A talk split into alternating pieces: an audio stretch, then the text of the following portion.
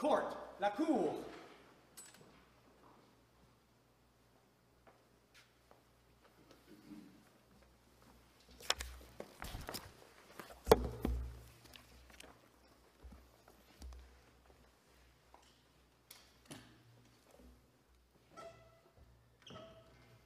Good morning. Please be seated.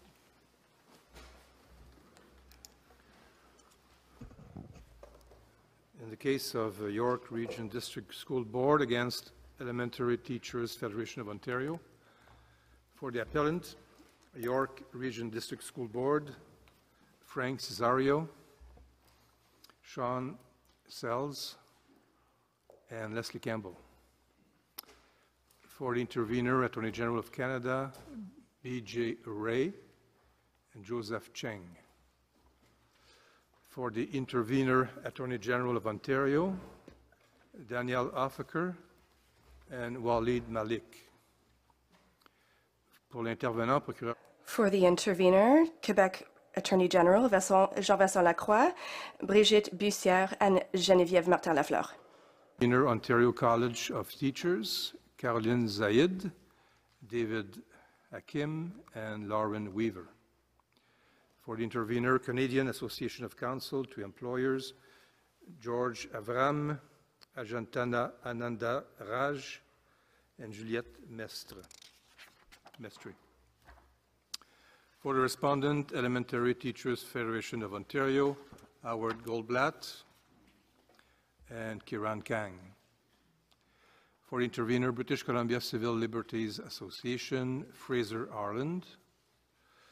For the intervener, British Columbia Teachers Federation, Robin Trask, Michael Sobkin, and Vivian Wan. For the intervener, Center for Free Expression, David Wright, May J. Nam, and Rebecca Jones. For the interveners, Power Workers Union and Society of United Professionals, Andrew Lokan, Michael Wright, Douglas Montgomery, and Nora Parker. For the intervener, National Police Federation, Malini Vijaykumar, and Claire Kane Boychuk. For the Intervenor Ontario Principals Council, Carolyn V. Nini Jones, and Cassandra E. Jarvis. For the Intervenor Egale Canada, Brendan MacArthur Stevens, Bennett Jensen, and Gregory Shepard. For the intervener, David Asper Center for Constitutional Rights, Susan Ursel, and and Kristen Allen. For the intervener, Canadian Civil Liberties Association, Gerald Chan and Olivia Eng. Pour l'intervenante centrale des syndicats For the intervener, Centrale des syndicats du Québec, Amy Nguyen, uh, Marc Daou, and Lawrence Dufour-Arsenault. For Queen's Prison Law Clinic, Jared Will. Mr. Cesario?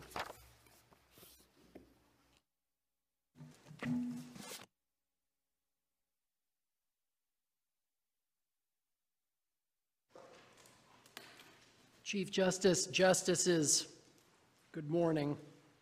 The issue on this appeal is the proper approach to judicial review of a labor arbitrator's decision that balanced an employee's claim of privacy rights in the workplace against an employer's legitimate purposes in maintaining order and discipline in the workplace and addressing a toxic workplace that had been caused by these employees.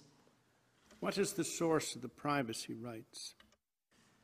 As it was asserted um, at arbitration, the source of the privacy right was the common law of arbitration.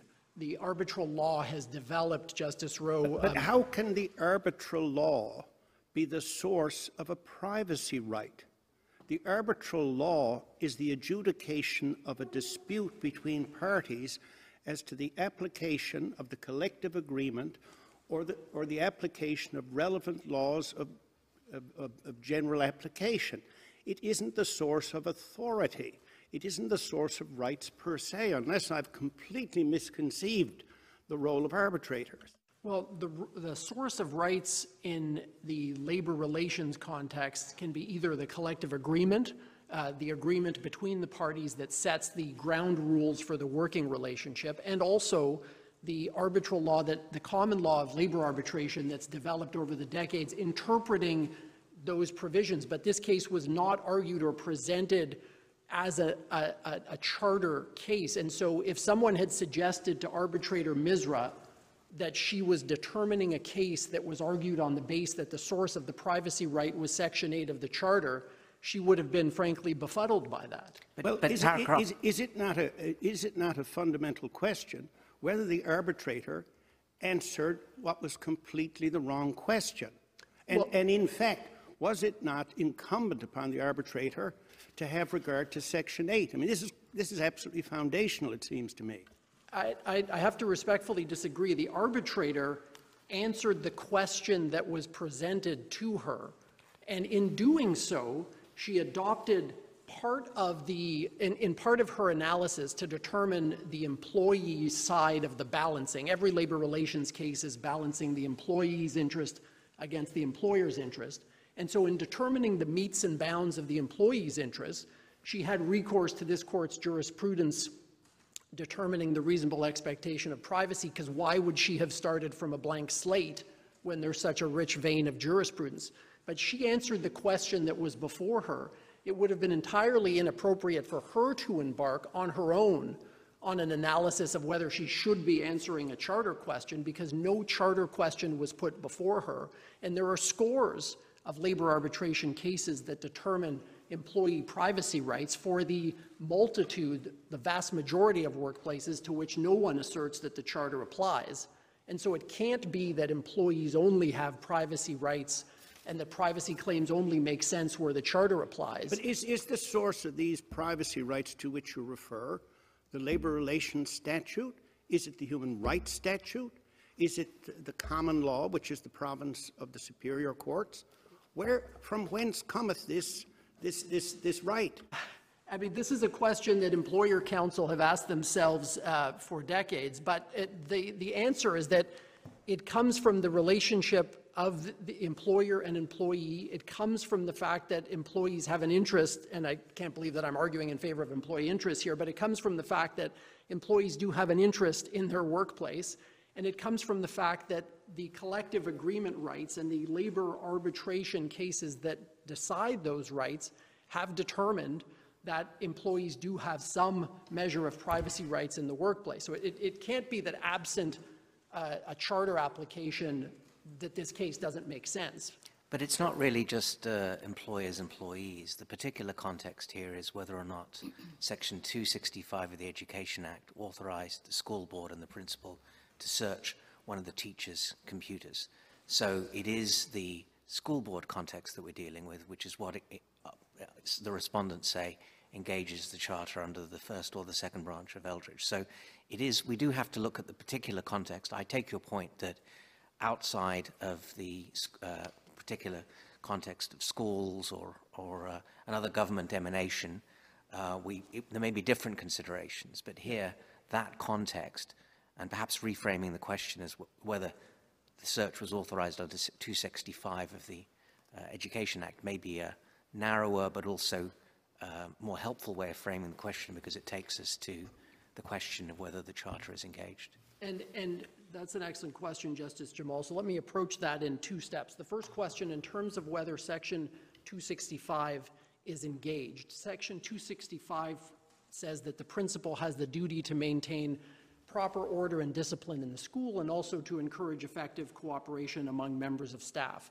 And so this court has interpreted Section 265, albeit in a different context, uh, in both MMR and in Cole, and has found that by necessary implication, those broad and discretionary and flexible duties include a duty to search and seize in order to make those uh, duties possible to carry out. And so the arbitrator was alive to that. And in actually a frankly very rich and nuanced analysis, she said, well, look, MMR and Cole are criminal cases, so that's different. MMR involves a personal search as opposed to informational privacy, so that's different. But still, the principles that they speak to about the school environment and about the necessary implication um, of a search and seizure right in order to, to make these duties real um, is still, in her word, pertinent. And let me also add that there's nothing revolutionary about this concept, because in Ontario, for example, and in other provinces, all employers have a duty and obligation to maintain a safe workplace. And, and, and the real question is, in which circumstances there is an expectancy of privacy uh, from, from, from here, the teachers, and other situations from employers? That's the real issue. And, and, and, and that's exactly right. And so in, in my respectful submission, one of the key errors that the Court of Appeal made here is to apply a correctness standard. What the court said in Justice Huscroft's decision is that the question of, as he phrased it, as his honor phrased it, whether the grievors have a reasonable expectation of privacy is an issue of law and correctness applies. Now, that's wrong on a couple of levels. First of all, he relied on Shepard, which is an appellate decision, and we know that appellate standards and JR standards aren't the same. And in fact, in Vavilov, the existence of a statutory right of appeal is a, a, a potential source of taking something out of the JR analysis. And so, what's the appropriate JR analysis that the Court of Appeal should have, should have applied to the arbitrator's award? It starts from the presumption of reasonableness in Vavilov. And Vavilov, the genius of Vavilov is that it says it's a comprehensive approach to determining standards of review with the presumption of reasonableness and then limited exceptions. And the only one that could apply here, respectfully, is constitutional questions.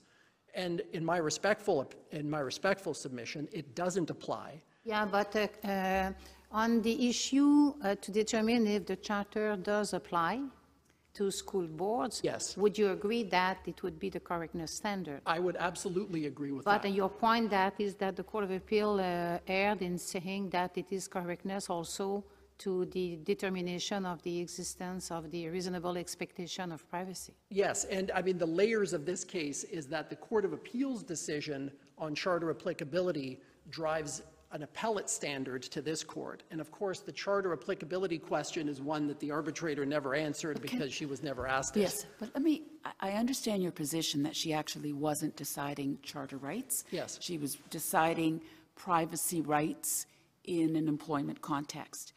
How does the analysis differ? When I read her analysis, Yeah. It, I mean, subject excellent. to some concerns here or there about how it fits in, but it read like a charter analysis. Indeed. So how does the arbitral law, as you say, on privacy differ from the analysis under Section 8 about privacy rights? And if there is no substantial difference, how can you say the issue was not before her? Well, in terms of the way that the analysis differs, Section 8, of course, is fascinating because embedded in it is a reasonableness test. So embedded in Section 8, unlike other charter rights, is essentially the type of balancing and totality of circumstances analysis that arbitral law would employ. And in, in terms of the question of how it's different, the test, the approach that the arbitrator applied, similar to the Bhattacharya arbitration decision that she relied on, was to look at the employee interest, the employer interest, and determine if there's a breach. Now, as she did it, in the employee interest, it was the totality of circumstances to determine reasonable expectation of privacy. And in the employer interest, you look at, is it author, she looked at whether it was authorized by law and whether the search was carried out reasonably. So I agree, Justice Karakatsanis.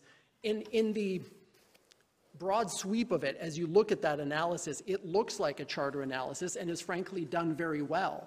But that But it's not a charter analysis because she wasn't asked and presented with, this is a Section 8 right. Privacy perhaps is idiosyncratic in that regard. Can I, oh, You say it's a new issue, if in fact it's precisely the issue, but under a different name. So I'm, I'm, I'm- not suggesting it's a new issue necessarily at, at this point. I was just answering Justice Rowe. can I, can I just go back to Justice Cote's question? So she's, and your acknowledgement that the pure Section 32 problem, application of the charter to a school board, is the kind of uh, question spoken to in paragraphs 55 to 57 of Vavilov. Yes. Exceptionally, a constitutional question uh, attracting correctness as the standard of review. What was the appropriate thing for the div court or even by extension the Court of Appeal to do with that, what you described as the layer approach? Should they have addressed that first as a question of law, said that the arbitrator failed to, to apply the charter, and then, what, send it back to do a proper, a proper analysis, reasonableness analysis that would have been reasonableness had it been done correctly? Or, or, and what about the fact that the reprimand was now off the table and the damages claim was off the table? What, what, what should have happened in this case? It's a very fair question. What should have happened is that this case should not have been allowed to morph into a referendum on the charter in Section 8 in the midst of judicial reviews and appeals. And so my straightforward answer to that question is that the case was never argued as a charter case at arbitration, and so it should not, in my respectful submission, have been addressed as a charter Section 8 case by the Court of Appeal. Now, having done so, Justice Huscroft and the Court of Appeal having determined the question of charter applicability, and, and, and we say they erred in so doing because they didn't conduct an Eldridge analysis, but having done so, we are left in the position of an appellate decision um, speaking to this issue, and so therefore we felt we had to address it. Could, you- you'd agree that he couldn't send it, there was nothing to send back, right? He shouldn't have sent it back because he shouldn't have addressed it at all, but I, it, But it, but it, it, it, it seems to me it's inevitable. You can't create a charter-free zone. That's what Eldridge says. Wait for the question. You can't create a charter-free zone to saying, I'm turning my mind to this question, I'm ignoring the Constitution. It Doesn't work. Any way, any form of standard of review which says, I'm going to fail to have regard to the supreme law of the country in making this decision, and when the law is applicable, is going to be unreasonable, incorrect, and it's going to be struck down. You just can't create a charter-free zone. And the initial question, maybe this is really the point, the initial question is, what was it that the arbitrator was supposed to do? And the answer may be the arbitrator did the wrong thing because the arbitrator answered the wrong question. It may have been the question she was asked, but if you answer the wrong question, you know, it's done, it's over. And it's the role of the reviewing court to say, guess what? You, you posed and answered the wrong question. Here, as a matter of constitutional law, is the question you should have asked yourself, and here is the methodology you should have used in answering it. So let me say a few things gingerly in response to that question. First of all, what you're describing, Justice Rowe, doesn't sound to me like judicial review because the difference between reasonableness and correctness is that reasonableness focuses on the decision actually made, and you're looking for justification, intelligibility. In fact, in um, Vavilov, we said that the method to do reasonableness review is a reason-first approach. Right, exactly. Whereas correctness, and this Court of Appeal decision is Exhibit A for how you do correctness, which is you focus on the conclusion the court would have reached in the decision maker's place. I mean, the Court of Appeals review of the arbitrator's award reminds me of walking through a museum with my six year old. I mean, you catch a few things along the way, but at, at the end of the day, you leave with a really mistaken impression of what's actually happened. And so, to answer the question of what the arbitrator was supposed to do, she did precisely what she was supposed to do, and she didn't ignore the charter in the sense of ignoring the highest law of the land. She provided a rich, nuanced, and faithful interpretation or application of Cole and of the totality of circumstances test. So she didn't ignore um, it at all. She didn't create, or we're not advocating for a charter free zone. When we submit that the charter didn't apply here, it doesn't mean that the charter can never, in any circumstance, apply to anything that a school board or a principal does.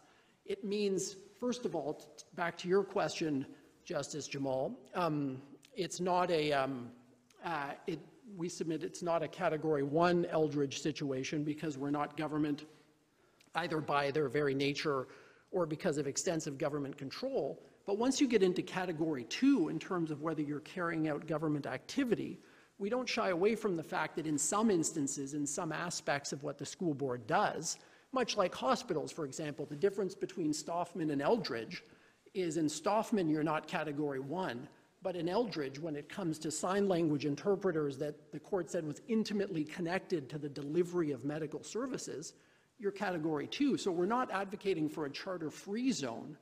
And in fact, the arbitrator's analysis, let's not forget, she concluded, sometimes when I read my friend's factums and the various intervener factums, you can forget that the arbitrator concluded that these employees did have a reasonable expectation of privacy, although diminished, which triggered the next steps in the analysis. And so she didn't ignore the, the supreme law of the land. She applied it faithfully to her context and based on her detailed findings of fact over the course of hearing from 10 witnesses over 11 days of hearing. And so in judicially reviewing that outcome, there is no way to say in any sensible, principled way that the question of whether these two people had a reasonable expectation of privacy is a constitutional question, nor is there any way to say that it needed a charter analysis that the arbitrator suo motu should have brought to the table.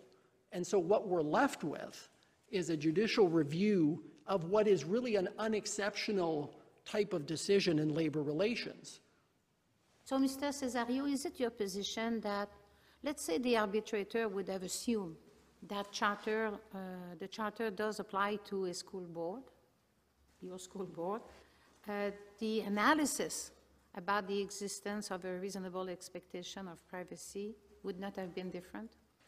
Practically speaking, that is correct, because she applied the totality of circumstances test. In, in essence, back to my response to Justice Karakatsanis, in essence, she determined the reasonable expectation of privacy, and she determined whether the search was reasonable with regard to the authority under which the search was conducted and how the searches were conducted. She would not have done something different had she decided at the beginning that the charter does apply. She would have conducted the same analysis because she applied the totality of circumstances test. Practically speaking, that's true. And I, I, I say that in part to provide comfort that Ontario workplaces to which the charter does not apply are not Wild West, uh, law-free, or even privacy-free zones. Um, labor arbitrators are expert in this realm, and I appreciate that um, host Vavilov, uh, the genius of Vavilov is that it ties reasonableness to legislative intent and not to some subjective idea of expertise. But of course, expertise still does play in to how reasonableness is carried out, and labor arbitrators know how to do this, and frankly, they're doing it well. And Mr. Cesario, a lot of people are talking about Dore here. Yes. I would like to know your views on that. Um, I have several, um, but for purposes of this case, I would say, so keeping in mind what Dore did, and this is fascinating in the development of the common law, what Dore did was essentially to resolve what had been a debate in this court. If you're dealing with a situation where there's a charter, charter issue dealt with at arbitration, do you apply an Oakes Section 1 type of analysis, as this court decided in Multani, or do you apply a judicial review analysis? And what Dore did was to essentially resolve that debate and to say you apply a judicial review analysis, but don't worry, the judicial review analysis is still robust enough to protect But charter does, rights. does not the Dore analysis, in a sense, carry out the same function as that which is carried out under Section 1? It- uh, That, that was Because, because you never get to the justification of the infringement until you've ascertained there's an infringement. And then, once you've got an infringement, you say, well, is this justified in the circumstances? And if you, if you, and if you look at Oakes, there's a formulation of that. And if you look at Dore, there's like a blur, I'd call it, of balancing, which is somewhat unstructured, but you know, some folks like that. But, uh, uh, but it serves the same function. First, there's an infringement, and then is it justified in the circumstances? Right. And so, a function similar in character to Dore, whether it's got a big sign over it, Dore, would have to be carried out by an arbitrator were the arbitrator to conclude that there had been an infringement of a right of privacy, it seems to me. So that's a great question. So let me just, in talking about Dore, what I think with, with respect is lost in the various flurry of factums that talk about Dore, DORE is a framework for review of an administrative decision. So what DORE says is that when an administrative decision engages the charter by limiting charter protections, rights or values, that decision is reviewed based on the Dore Loyola framework to determine whether the decision reflects a proportionate balancing of the charter protections at play. So, two things I would say here. First of all, Dore doesn't, on this case, apply because we're not reviewing the arbitrator's decision where the arbitrator's decision is what was alleged to have limited charter protection. So Dore simply doesn't apply because it's a review framework, and there's no sense, with all due respect to Justice Sachs, It Doesn't apply because what, uh, the- it is not the decision of the arbitrator which is alleged to have limited the charter rights, but it is the principal conduct. Precisely right. And, and so with all due respect to Justice Sachs and the divisional court in dissent, it analytically does not make sense to say that the divisional court on judicial review should have applied Dore because they weren't reviewing the arbitrator for having breached uh, charter protections. Uh, But also, I will say, in terms of the differences between correctness and reasonableness, and what I hear a lot in, a- in, in in some of my friends' uh, arguments is this idea that somehow this case involves both correctness and reasonableness. In my respectful submission, it does not. Um, And it, it, it doesn't really make sense to say, well, it's correctness in terms of statement of the law, but reasonableness in the outcome. Because what Vavilov accounts for that by saying that the law is one of the constraints on, on the reasonableness approach. And so while it is true that a decision like the arbitrator's that relies on the totality of circumstances analysis, if I could use a word different than correct, if she inaccurately describes the law or states the law and then proceeds to apply an inaccurate test, it is hard to imagine how a decision of that sort could be reasonable. But that's different in an important way, going back to what I said a few minutes ago, than suggesting that there's a correctness step embedded in that analysis. But isn't that what Justice Huscroft essentially said and what the um, respondents are saying? Because in their condensed book, they've uh, advanced a series of category errors in the, in the application of the totality of the circumstances and the uh, principle of content neutrality, misunderstanding of what is biographical core, misapplication of misunderstanding of the plain view doctrine, failure to address the grievous, the second grievor's distinct privacy interest. Those are category errors that even if we were presumptively starting from a reasonableness framework, we kind of uh, they, they take you outside that. And that's essentially, that's the way I read Justice Huscroft's decision, because he goes through several of those points, um, starting from a different place than you start, and where you say the, the arbitrator started. But I think you get to the same place. So the notion that it could be correctness on a constitutional question, reasonableness on the ultimate determination, but correctness on the proper framework to apply in reason in reaching a reasonable determination seems to me to be perfectly uh, in, uh, intelligible. And and just to complete, but before you answer, just so, something that's, uh, to, uh, Justice Huscroft at 43 and 44 of his decision explains the relevance of Dore, Yes. saying that Dore is concerned with the balancing of charter values and rights with statutory mandates in the context of the exercise of discretionary power and not with how charter values or rights are to be recognized and, and interpreted. So just to complete the point that Justice Jamal makes in Yeah. And in, in answering your question, Justice Jamal, and thank you, Justice Kasirer, at, at the end of paragraph 44 of the Court of Appeal decision is a, a couple of key errors are embedded there. First of all, Justice Huscroft says, the, given that the discipline was spent by the time of the arbitration, the arbitrator was required only to determine whether the grievor's Section 8 charter rights were violated by the search. Incorrect, first of all, because it was not addressed as a Section 8 case, but leaving that aside. And as noted above, whether the grievors had a reasonable expectation of privacy is a question of law that is subject to review for correctness. And so while I agree, Justice Jamal, that if um, an arbitrator is applying um, a legal test from this court, like totality of circumstances, um, if it's somehow misapplied, it couldn't be, it's hard to imagine it being a reasonable decision. I still have to resist the idea that there's correctness embedded in there because it does not allow, in my respectful submission, this case does not allow a court to step in and make the decision for itself. Because the, the slight wrinkle on, on, on what you said, Justice, is that, for example, if an arbitrator had inaccurately stated the totality of circumstances test, left out the objective part at the end and just thought it was the first three. In my respectful submission, a court on review wouldn't then step in and say, you should have done four things, let me do it. You would say, this is the accurate test that you should have applied and send it back to be applied. That's the difference, perhaps subtle, and it didn't happen here because in my respectful submission, the arbitrator was very true to the law, and we'll get to that hopefully. But um, that is the subtle difference between the reasonableness and correctness. But can I just ask you this, because it seems to me that part of the reason why there are so many different ways to approach the standard of review is precisely because of the way in which this case has morphed over time. Indeed. And so if the arbitrator was looking at just cause and the reprimand and discipline and whether this evidence that resulted from a breach of privacy or not could, was admissible and necessary for the finding, we'd be in a very different kind of decision that perhaps would be balancing charter rights against other things. But at, we, we instead have the, the, the, the arbitrator saying discipline is moot.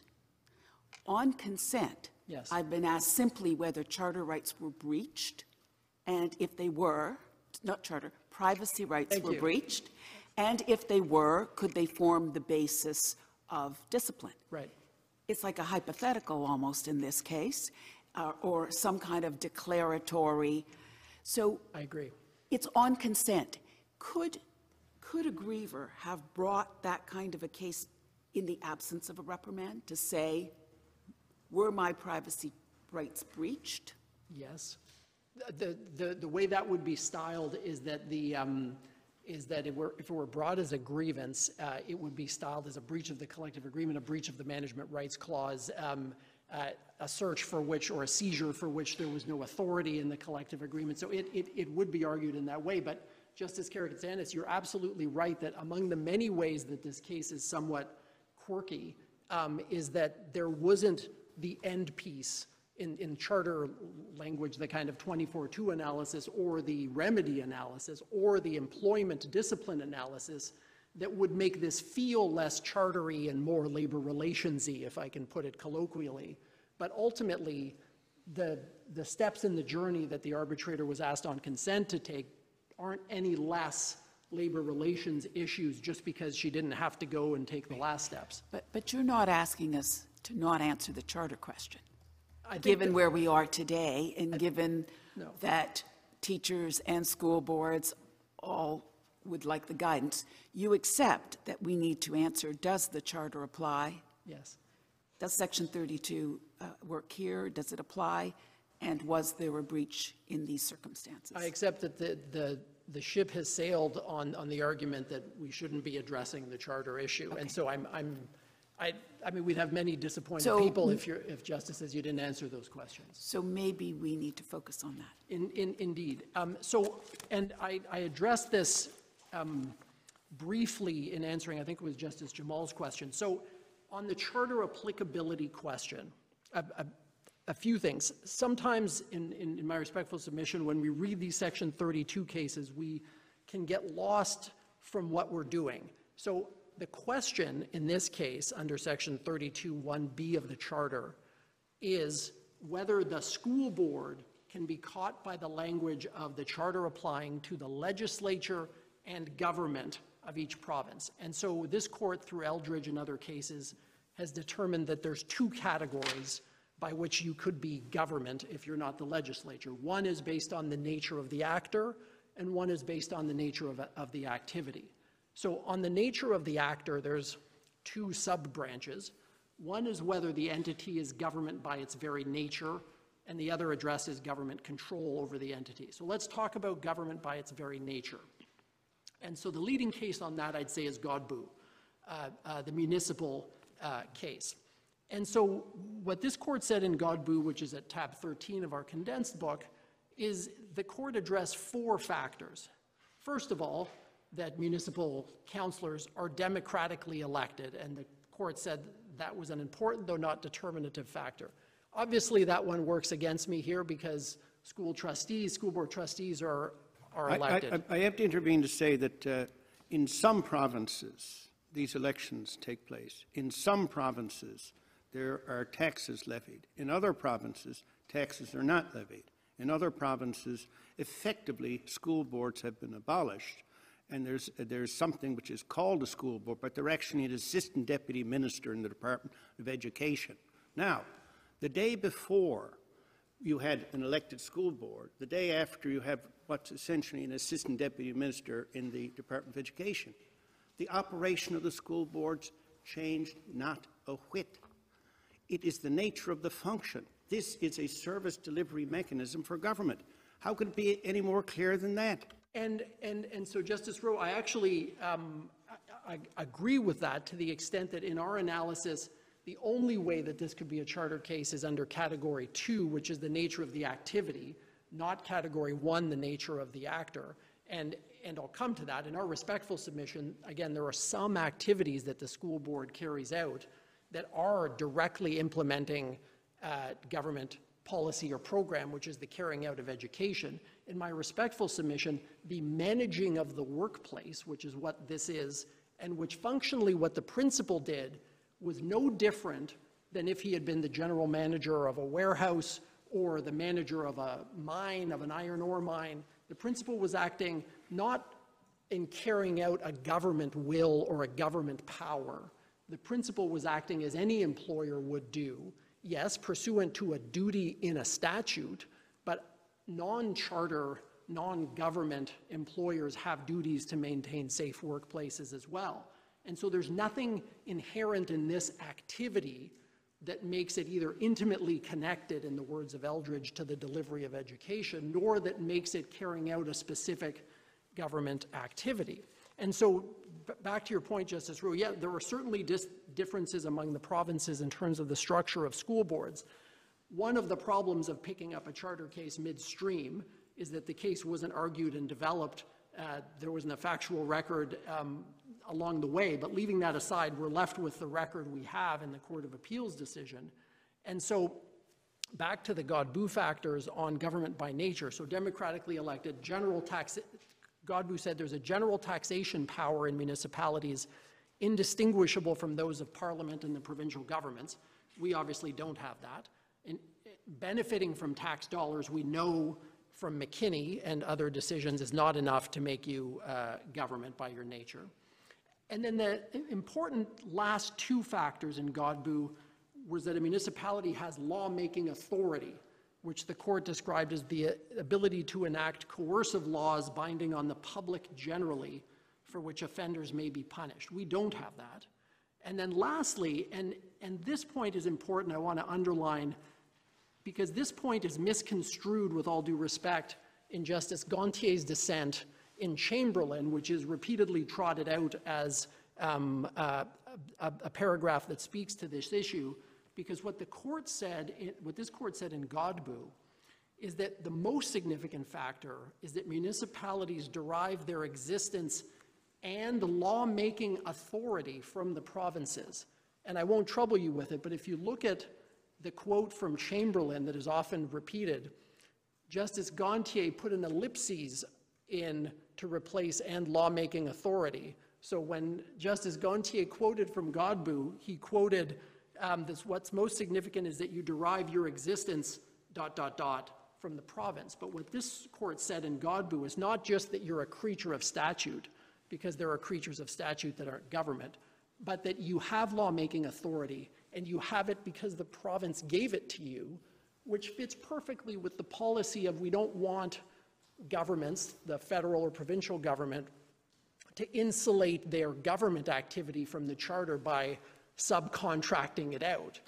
And so, in, in my respectful submission, that's not what's happening here because an employer managing a workplace isn't subcontracting out or having been subcontracted government But activity. isn't, isn't, I mean, in, in Godbout, I mean, it's dangerous reading Godbout like a statute because even enough. Justice La Forest said these are just indicia. In- Indeed. Um, But the, the larger question sort of behind Godbout and the other Section 32 cases is that government shouldn't be able to um, subdelegate government functions to another entity and then say, aha, we're not uh, subject to the charter. Right. So stand, before we get to the Godbout factors, if we look at this sort of at a higher level, education is a government function. It's a constitutional responsibility of the provinces under the Constitution Act. Uh, they create municipalities. The school boards is, is an emanation of the province, effectively, created, and it is delegated the statutory function of providing, or the constitutional function of providing education. So to take Justice Rowe's example, could, you could have deputy ministers serving as principals, or you can have, uh, and then there would be no question, this is, these are governmental, uh, inherently governmental activities, and uh, the actor is governmental, um, or you can delegate it to a school board, and then they are doing what otherwise would be done by the deputy minister. Is, so before we get into the, I agree with you on the Godbout factors, you can stumble over one or the other and say, well, is an expropriation power, uh, Right. taxation, some have taxation, some don't. But it's not a, it's not a, uh, it's not a recipe at the end of the day. They're indicia. But the larger question is, you can't subdelegate and avoid the charter. And I, I completely agree that you have to step back and, and in, in my respectful submission, uh, Justice um, uh, Jamal, is that your, your question runs into Stoffman, because in all the factors you've identified, a school board is indistinguishable from a public hospital. And so if Stoffman is correct, that a school board, that a public hospital is not an emanation of government in that sense. I mean, I'm, in all the factors you've identified, obviously the democratically elected is different, and I accept that. But if, if we're stepping back from the Godbout recipe and looking at it as, as sub-delegation, um, I, my respectful submission, that takes us again into category two, because what we're talking about here, while part of the workplace, it can't be that everything a school board does is a sub-delegation of government. School boards enter into contracts with suppliers, they enter into construction contracts, they enter into a variety of contracts where they act as private entities, essentially act as corporations, more or less. And so, in, in my respectful submission, from a policy point of view, the best way, the most efficient and effective and consistent with principal way of, of having the charter protect where we need it to protect with respect to school boards is to engage in a section, in- an Eldridge Category 2 analysis, and to have it apply where it should apply, where the school board is doing precisely what you suggest, Justice Jamal. And in, in my respectful submission, not everything a school board does can be caught by your formulation. Can- Some can things ask- can. I- I'm stuck on, you're not reading Chamberlain as a statute? I'm sorry, I'm reading it as, you said that the three little dots were a pro, I- like, I totally lost you on that. So in Yeah. 121 of Chamberlain, in his dissent, Yes. Justice Gonthier, where he speaks of deriving their existence dot, dot, dot from the provinces, that's what you're, you're, and you, he's, he's, he's eliminated something. that He's you- eliminated um, and lawmaking authority. And it, it also sounds much better when you say it than when I say Chamberlain, but um, he's dot, dot, dotted and lawmaking authority. I've, I've checked it several times. No, no, I see it, I see it. And so, and the- I, I see what your, but your point in so doing, he has, there's some kind of That's a- sleight of hand there? What- No, what- no, no, of course not. That's a crucial part of the Godbout formulation, is what I'm saying. It's not just that a municipality derives its existence from statute, because there are a number of entities that do that aren't government. The point is, if, if you follow the recipe, uh, it's not a recipe, but if you follow the Godbout analysis, it's you have lawmaking authority, and most importantly, you got that lawmaking authority from the province, not just your existence. And so in my respectful submission, it's, those two things have to be read together, and, and, and that doesn't apply to the York Region District School Board. That was my point on Mr. that. Yes, I would indeed. like- I would like to hear you on a very important question. You say the charter does not apply, and you said at the beginning of your submissions Yeah. that the arbitrator decided this case Yep. based on the arbitral law. Yep. So what is the status of arbitral law in terms of uh, privacy rights of employees in their workplace? Yes, and, and so Because I understand that you're not saying that there are no privacy rights No. for employees in their workplace. no, and, and, and in fact, what the arbitrator did here in determining whether there was a reasonable expectation of privacy is, again, to apply the totality of circumstances test, and, and she did it very true to the way that test should be applied, similar to how the arbitrator in Bhattacharya did it. And there's been a lot of debate in the factums about biographical core and content neutrality. I think Justice Jamal mentioned it, whether there was some kind of mistake. But at, at its heart, this is a case about the claim about informational privacy.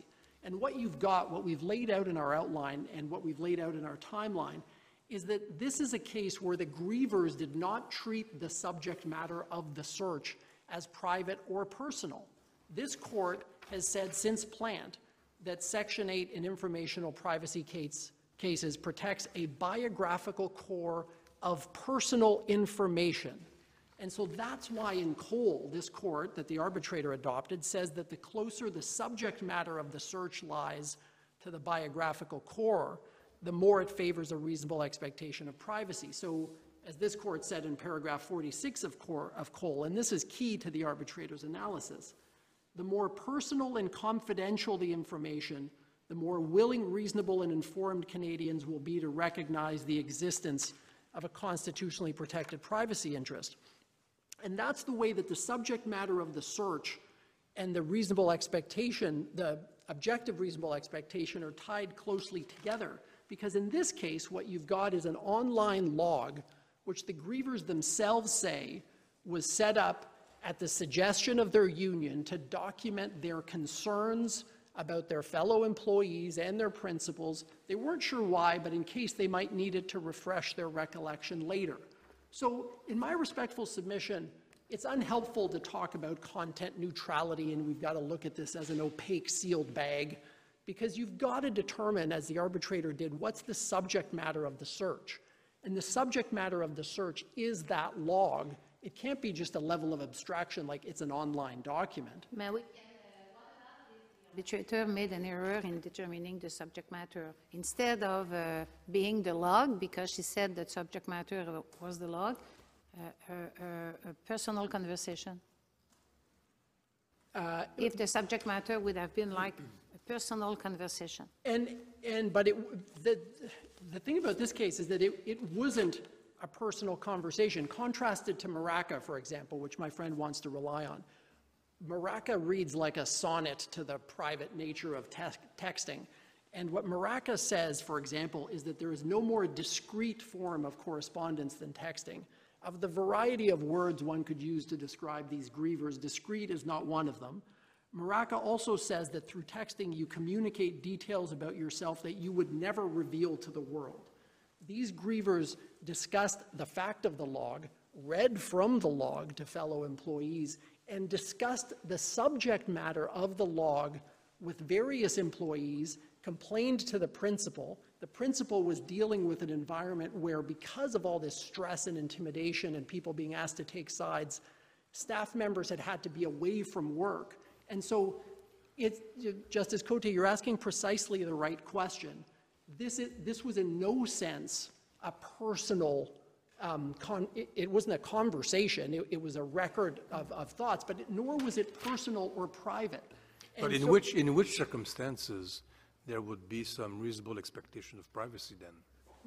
Well, but this is what's interesting. She did find they did have a reasonable expectation of privacy, albeit diminished given the contextual factors. And, and, and so, Justice Wagner, you're right. The debate would or should be more pitched if, if arbitrator Misra had said, because of this constellation of facts, there was no expectation of privacy. Because often the cases my friends rely on are about these factors negating the reasonable expectation of privacy. All she found is that it was diminished, which still, in a Section 8 analysis, still triggers the next step and keeps you going down the chain. So she didn't find that these were negated. This is what's really great about this arbitral decision. It's, it's, it's, it's very nuanced. So she doesn't, and she even tries to give them the benefit of the doubt in, in determining the biographical core.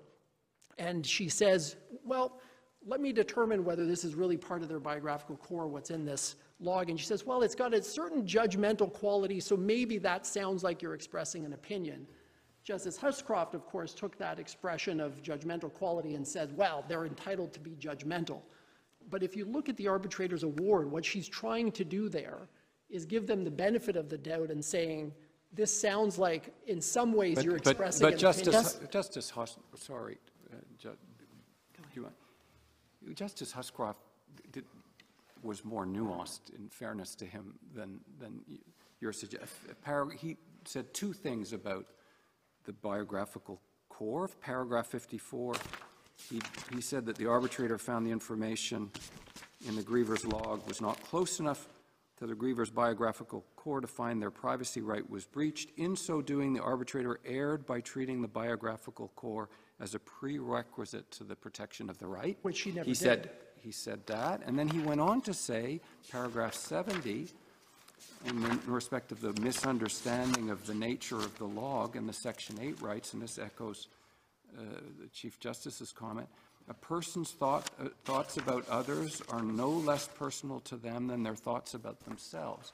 Th- These are, in other words, reasonable expectation of privacy being um, spoken to kind of exhaustively through this biographical core uh, idea and about their, a a person's thoughts about themselves. The emphasis there uh, was uh, something that um, Justice Huscroft took a- exception to. Wh- What, what are your thoughts? Did he, did he get it wrong? I'll, I'll add on to that, because I was also going to refer to sorry. another paragraph, Yes. paragraph 53, where he points out that you don't take the content as actually found as a way to determine the nature of the privacy interest. You look at the potential Right. to disclose personal information, and that is crystal clear in all of our privacy jurisprudence. And, and, and so let me start there and go backwards, because this feeds into a conversation I was having um, uh, with Justice Jamal. So first of all, the content neutrality piece really is developed in the criminal law in order to say that the police can't come back and say you don't have a reasonable expectation of privacy in talking about illegal stuff. That's not a, a, a- a permissible uh, argument. And so I take that point, but you still have to determine the subject matter of the search. And th- the point I was trying to make earlier is that in this case, there's no way you can meaningfully describe this log in terms of the subject matter of the search that doesn't take you into some description of what you were doing. It doesn't mean you have to say, we're not arguing for the inference you didn't have a reasonable expectation of privacy because we don't like what you were saying or you were saying antisocial things. The point is that the subject matter of the search, as informed by the record that the arbitrator heard over 11 days, was notes about concerns in the workplace generated potentially to refresh someone's recollection to make an employment argument perhaps later. Isn't that a um, private communication? Well, it- They're, they're, they're setting down their private views in this Except- log. Except they weren't private because the record is replete, and we've put some of this in our outline and in the timeline. The grievors discussed these private thoughts with several other people in the workplace, and so they didn't treat it as private. They, they didn't treat it as private or confidential, standing in stark contrast to Marakah, for example, where Mr. Marakah's text conversation with Mr. Winchester was found in a search of Winchester's phone. Well, it was in the private Google Drive. I mean, it's a, at the, the highest level of generality, this is a computer search. So one can get into the, descend into the characterization of the log, but it's a computer search. So the policy of the school board, as I understand, did not prohibit um, somebody using school computers for personal purposes, that is to say, accessing your Google, uh, your personal Google Drive. So had there been an absolute prohibition, it might have been a different matter. If some policies perhaps would say you can't ever use this for anything personal, but they did allow, they were allowed to use this for personal purposes. So it becomes a computer search, which is we know is extremely uh, sensitive given the vast amount of material they can hold, and even beyond that, it's a search of the effectively of the private Google or something on the private Google Drive. So I don't know. It seems to me that. Uh, uh, it does engage many of the normative considerations about what sort of society we should live in, because that's the question in, under Section 8 is uh, the fundamental normative question about what, what, how we should uh, be viewed by the state. And I totally agree with that very last bit. Um, and, and so let me un- unpack that a little bit. First of all, this was not a computer search. because the, the, in, in, in the way that this court has used in previous cases, because the rationale in those cases is that a personal computer can hold a variety of things, and that's where the potential piece comes in. We know that if the subject matter of the search is a computer or even a text conversation, we know that those kinds of things can hold private information. But that's not what's happening here. It wasn't a computer search. Um, and I, I have to say that in, also in response to the question of, well, if the policy had prohibited it, again, I come back to the point that the arbitrator didn't find, and I'm not suggesting that she should have or you should, that there was no expectation of privacy. She simply diminished it, found that it was diminished based on the conduct. And coming back to the normative piece, I think in my respectful submissions, it- it's the right question to ask, and it's the question that Cole asked, and Cole took into account lack of exclusive access or control. Cole took into account of the operational realities of the workplace. And in my respectful submission, um, Canadians would be entirely comfortable with the idea that if you want to keep something private and confidential, don't talk to all your workers, your coworkers, and your principal about it. Don't access it. Don't access it through a workplace computer to which you don't have exclusive access or control. But even with But all you of that conflating, with, with your criticisms there, aren't you conflating privacy and secrecy? In something that you share. Uh, The fact that you share something, you does- you don't lose a privacy interest. Well, but if, in the context of informational privacy, the question is whether you want to control how and when you disseminate it, okay? And, and, and, and the question is also whether the um, uh, subject matter of the search is close to the biographical core of personal information. And so I suppose there is a difference between secrecy and privacy, but in my respectful submission, it was entirely open, um, Justice Martin, to the arbitrator to consider in the constellation of factors how, how private or how personal or how secret these um, grievors treated this information. Because if you're talking about the fact that, as uh, Justice Huscroft said, that, uh, you know, the employer had, the principal had no legitimate interest in reading it, or he was trying to mine their private thoughts for his employment relations purposes.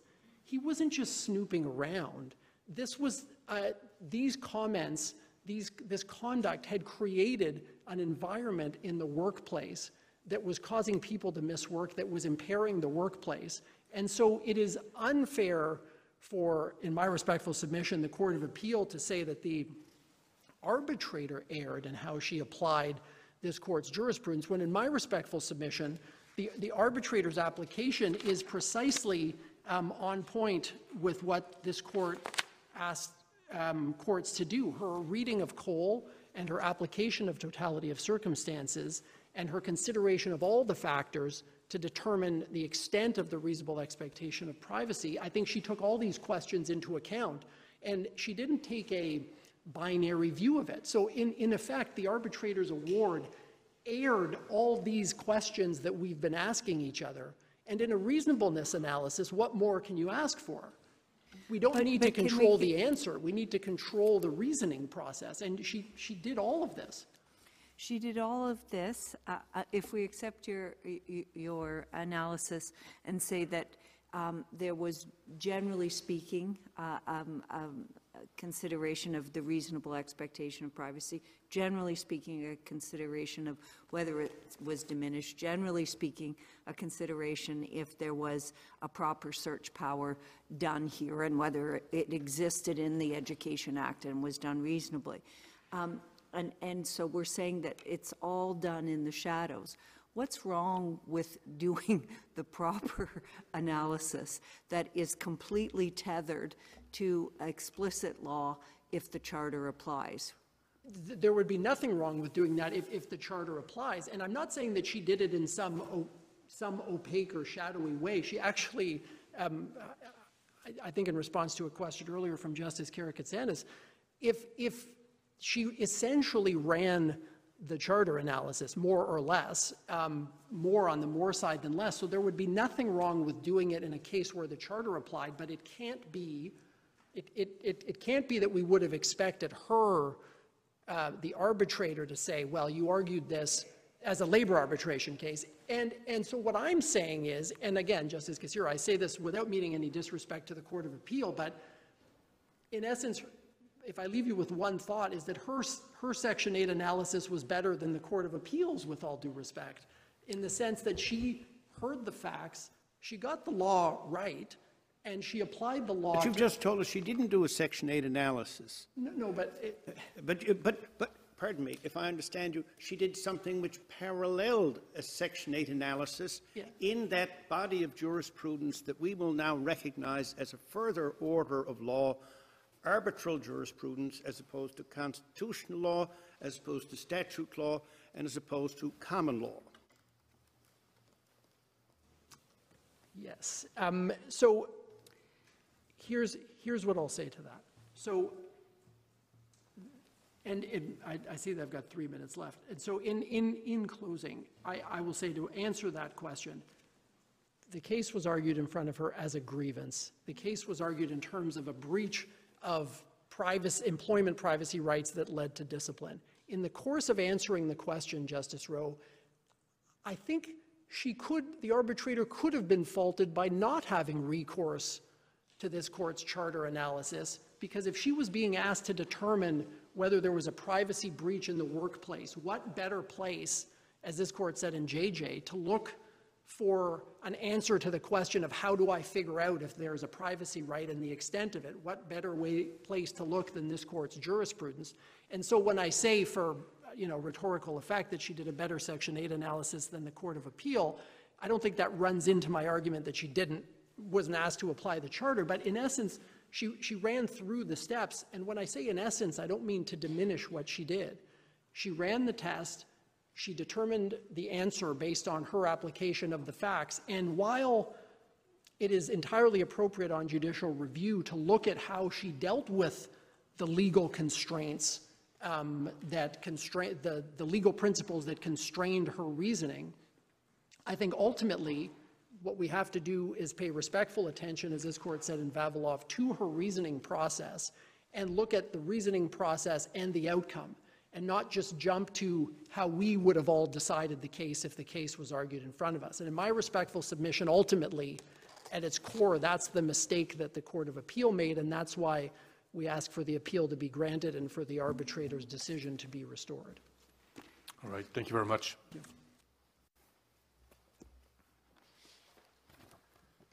BJ Wray? Chief Justice, Justices. My submissions today will address only the standard of review issue. We will continue to rely on our written submissions with respect to Section 8.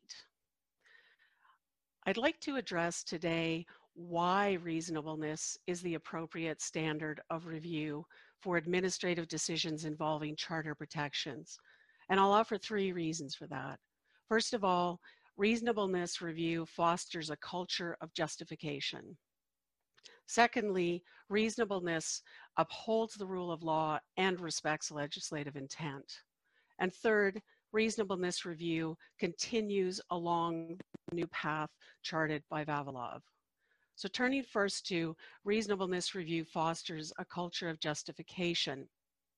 We say that that in turn is what helps ensure that charter protections are seriously considered and seriously addressed by administrative decision makers. The respondent and some of the interveners in this case are calling for correctness review because they're concerned that the reasonableness standard will result in a less rigorous protection of charter rights.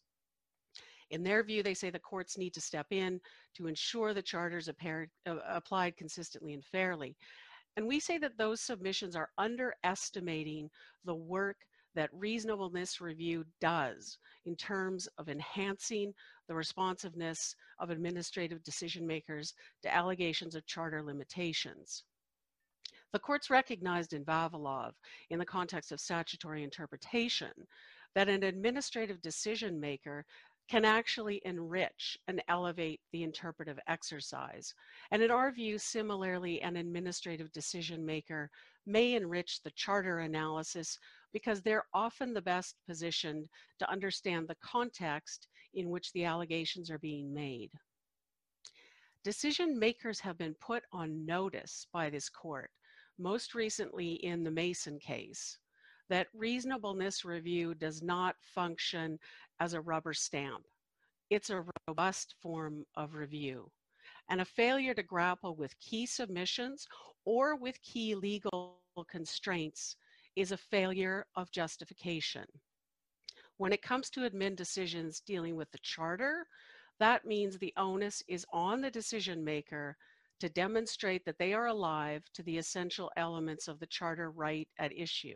Council, can I ask you, to- sorry to interrupt you, Council, but can I, can I ask you, the, if we were to look at the, ex, the way in which Vavilov explains the exceptional regime for constitutional questions, where does this, where does your argument on, on Section 8 um, direct us to, that we're outside of, of that paradigm from paragraphs 55, 56, and 57? Is it that we, we're dealing here with uh, an other constitutional matter, but that doesn't require a final and determinate answer from the courts because of the fact-based, is, is that it? Wh- wh- wh- where, where are we at here? That's precisely it. Um, we, we say this does not fall into the constitutional questions exemption exactly for that reason. It does not require a final and determinative answer because what we're dealing with here is the application of the charter within a particular, particular factual scenario. The findings of fact that the decision maker needs to make are very particular to this scenario, and they need to apply those to the relevant charter jurisprudence. And I think Vavilov has given very strong guidance that a, failure to consider a relevant charter principle is going to be a failure of justification. So in our view, this doesn't fall within the constitutional question exemption, and it doesn't fall within the exemption of um, a- question, a general legal question of, of general application. But, but qualitatively different then than the threshold Section 32 issue as to whether the charter applies at all. We agree with that. Um, in our view, that is a proper constitutional question because it is, um, a- a- well, I, I think it's probably better characterized as a question of general legal application. Um, that it does indeed require a final and definitive answer, unlike the situation um, that was before the arbitrator in this case. I'll move quickly to my second point, which is just that the purpose of reasonableness review is to uphold the rule of law while respecting legislative intent. This court's already rejected the proposition that courts ought to have a monopoly on determining whether charter protections are engaged, um, and, and that um, we say ought to continue going forward. I realize, Chief Justice, I, I am out of time. Thank you. Thank you very much. Uh, Daniel Huffaker? Good morning, Chief Justice, Justices. The Attorney General of Ontario is intervening in this appeal to submit that the stringent standard of reasonableness that applies to searches in the criminal context should not apply to searches conducted by government actors for workplace purposes. Our central point is that the same reasons that have compelled this court to apply that sort of flexible standard of reasonableness to searches in the regulatory context, those same reasons also apply to the employment context. Uh, our submissions are directed solely at the Section 8 analysis. We take no position on the standard of review, uh, the Doré Loyola question, or the application of the charter to the appellant school board. This court has consistently characterized the analysis under Section 8 as a balancing exercise between, on the one hand, the individual interest in privacy or, or interest in being left alone, and on the other hand, or on the other side of the scale, in the state interest. And usually, in the cases in the criminal law context, that state interest is the interest in law enforcement. But this court's jurisprudence demonstrates that the Section 8 analysis is flexible enough and purposive enough to weigh other state interests on, the- on the other side of that scale and in other contexts. It's well established in this court's jurisprudence that where a reasonable balance is struck and when that balance must be assessed depend on the context. And another way of saying the same point is that um, what is the point at which the individual interest in privacy must give way to the to the state interest is another way of saying that same point. In the criminal context, that individual interest weighs very heavily because the state is seeking to impose or determine criminal liability, and the potential consequences of a criminal conviction are so severe for the individual. But in the regulatory context, that balance is different. On the one hand, on the individual side of the scale, there's a diminished expectation of privacy and information produced for the purpose of compliance with regu regulatory regime. And the potential consequences of a search or inspection in the, in the regulatory context are not so severe. And on the other side of the scale, there's an important public interest in ensuring compliance with public, with, with regulatory regimes that are enacted in the public good. So that's why, for example, uh, Justice La Forest and Thomson newspaper said that the standard of reasonableness which prevails in the case of a search or seizure made in the course of enforcement of the criminal law will not usually be appropriate to a determination of reasonableness in the administrative or regulatory context. That's at page 506 of Thomson newspapers, but it's also in our factum. Ontario submits that the same reasons that compel a more flexible standard in the regulatory context also apply to searches conducted for workplace purposes. So first, uh, like the regulatory context, employment's a heavily regulated area into which employees enter more or less freely and chiefly for economic reasons. In the regulatory context, this court has held that being subject to regulation as a matter of course reduces or can reduce a reasonable expectation of privacy. So people who enter into regulated activities make the choice to enter into an area of regulated activity are presumed to know the rules of the game and, and be subject to those rules. And in the employment context, this court has already noted in Cole that the operational realities of workplace, including uh, workplace policies or operations, can influence what is a reasonable expectation of privacy.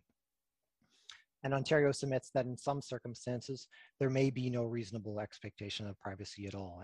And a, a demonstration or an example of that possibility is uh, the search, the uh, search of the employer's network in Cole, the computer network. And second, again, as in the regulatory context, the potential consequences of a search in the employment context do not compare to a criminal conviction. Uh, the bottom line is that an employer cannot deprive an employee of his or her liberty. The most serious consequence that an employer can impose on an employee is to sever the economic relationship between them. And third, and finally, and most importantly, I would say, just as there is an important public interest in ensuring compliance with regulatory regimes, there is an important public interest in allowing public sector employers in particular to manage the workplace. Cole and MMR discuss the importance of schools as places of learning and therefore the importance of the ability of teachers and administrators to ensure that there's a safe and orderly environment. But other public sector employees also deliver important public services using public funds, and in some cases, exercise authority over vulnerable people by virtue of their employment. That makes it critical for public sector employers to have the ability to supervise their employees. And it means that public sector employers' management of the workplace serves not just an economic goal, but also helps to ensure public confidence in public services. Thank you. Thank you very much. Maître Jean-Vincent Lacroix. Mr. Jean-Vincent Lacroix. Chief Justice, Justices, good morning. In 2023, we, it was said that there was a reasonable expectation of privacy for employees. And it is also undeniable that in IT tools provided by the employer, there will be personal information included. And it is also undeniable that employees will use these tools to exchange personal information among themselves or even outside of the workplace. That is the reality of today's work world. We do not deny the Section 8 test, but we would re remind you that everything is a matter of context. And here, the context is the particular context of employment the employer-employee relationship where each uh, party has rights, responsibilities. Mr. Lacroix, to uh, seize the meaning of your message in, in a few min minutes, I would like to know whether in your brief and in your presentation this morning, there is a warning about the uh, government employer. You have been talk. You talked about that a lot in your uh, brief, or is it more largely about the protect, given the protection of privacy in the Civil Code and the Quebec Charter for all employer-employee relationships above and beyond the uh, state employer. What is your message? I had a hard time grasping it while I was reading your brief. Thank you, uh, Justice Kasirer.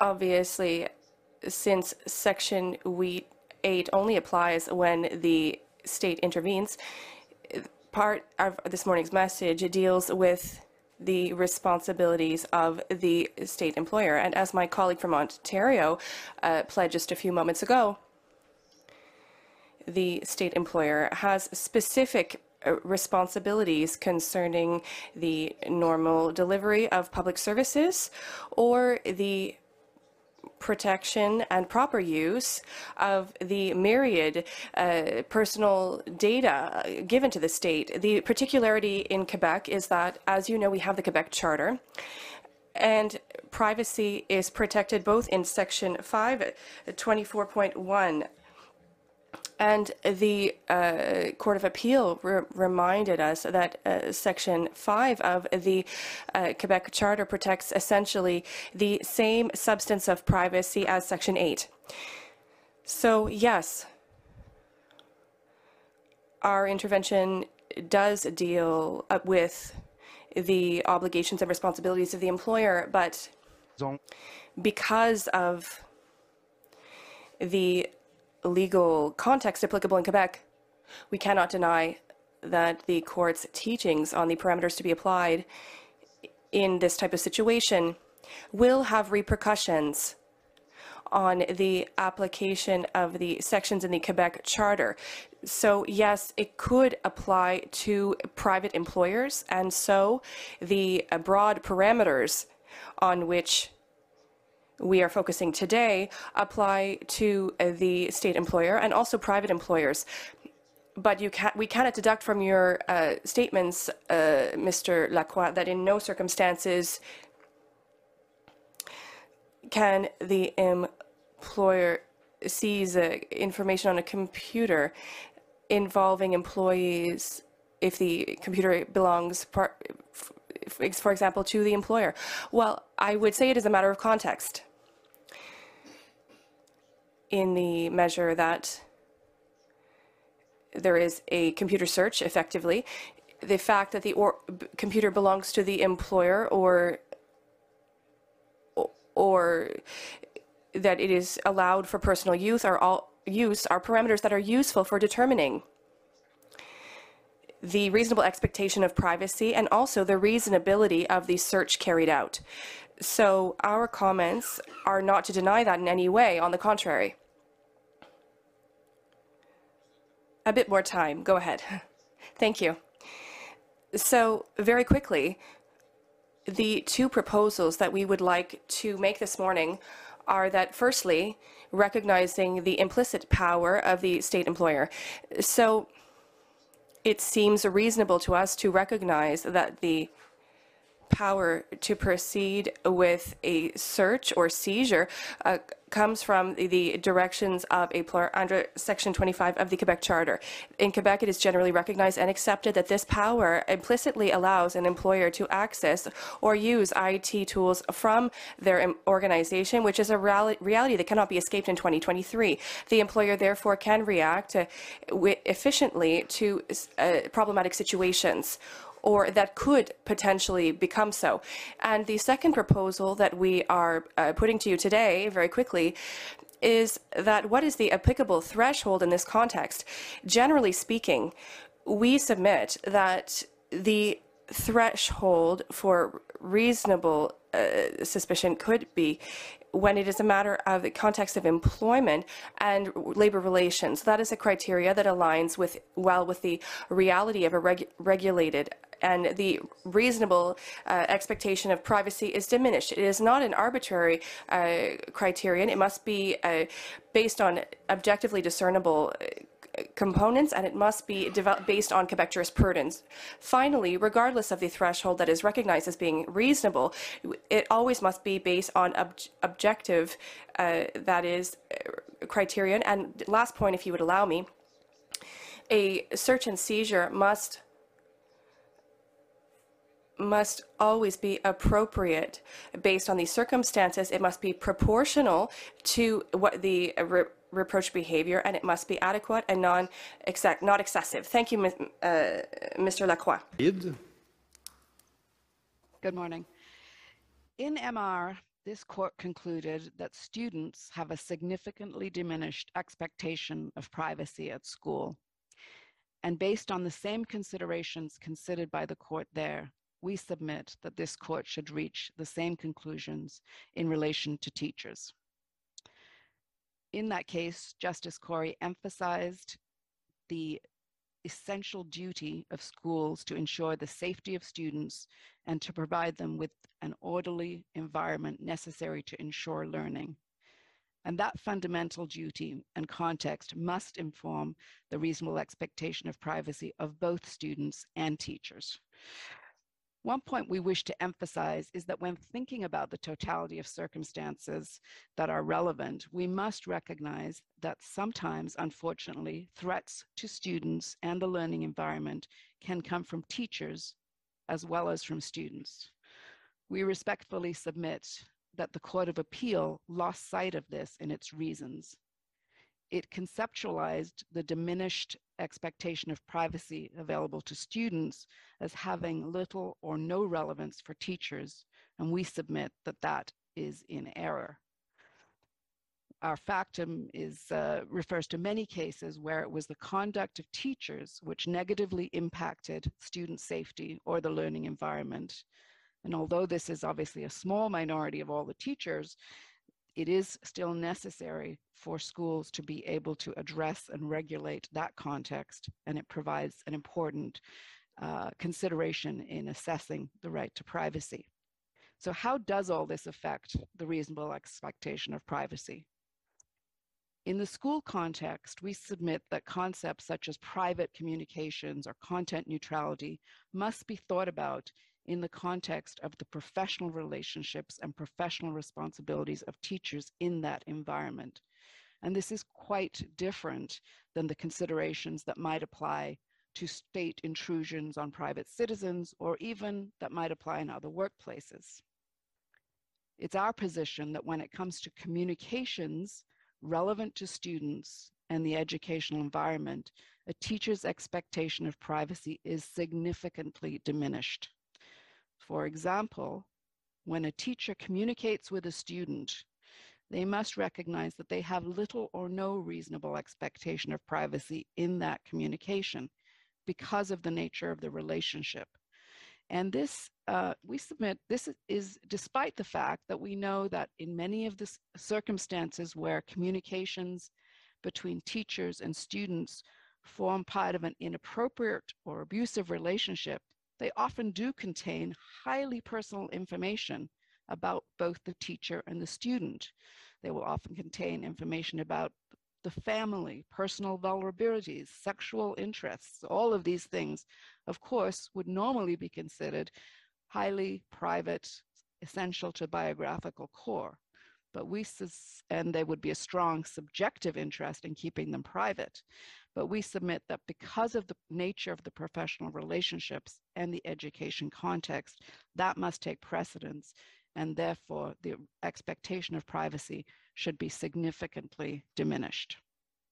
I would add that this does not negate the concerns raised by my friends from Egale and others that certain of kinds of communications may well be intensely private for the student involved, and the student may be entitled to have a reasonable expectation of privacy vis-a-vis -vis other students or vis-a-vis -vis others outside the school. But we submit that that does not mean that the teacher has a reasonable expectation of privacy, at least vis-a-vis -vis school officials and the school. The, um, I, we recognize that communications between colleagues, which is what we were dealing with in this case, may not lead to the same uh, striking diminution of uh, expectation of privacy, but we would emphasize that in some cases, those communications between teachers can be very relevant to the workplace environment and must also be sub- subject to a diminished expectation of privacy. So, and we, so I leave you where I began, which is that this is not only a workplace, this is first and foremost a learning environment. That is part of the totality of circumstances that would apply in any case involving a teacher. And we submit that is why the, the reasonable expectation of privacy for teachers, even with respect to electronic communications, should be significantly diminished. Thank you very much. Um, George Avraam?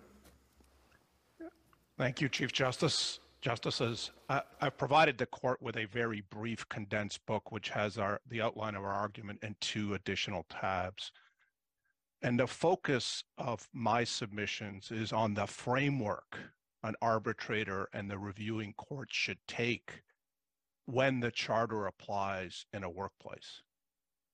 And in my submission, the first thing that needs to happen is an understanding and, and hopefully guidance from this court that where a dispute in a workplace can re- be resolved short of invoking the charter, that should be the preferred approach.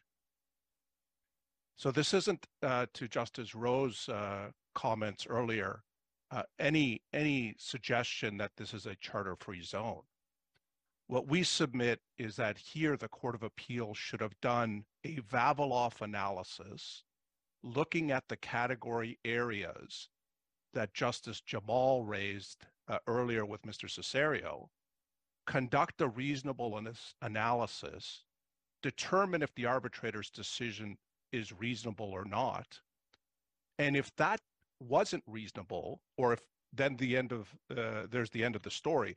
But if it was reasonable, there's nothing short uh, stopping the Court of Appeal then from dealing with the Section 8 charter analysis that could apply a correctness standard. So I think the framework when you're dealing with a workplace is important because you'll recall that the fundamental purpose of collective bargaining and having arbitrations is to try and deal with these disputes expeditiously. And when the first order of business is trying to deal with it under the charter, that undermines the overarching uh, objective of the labor relations framework.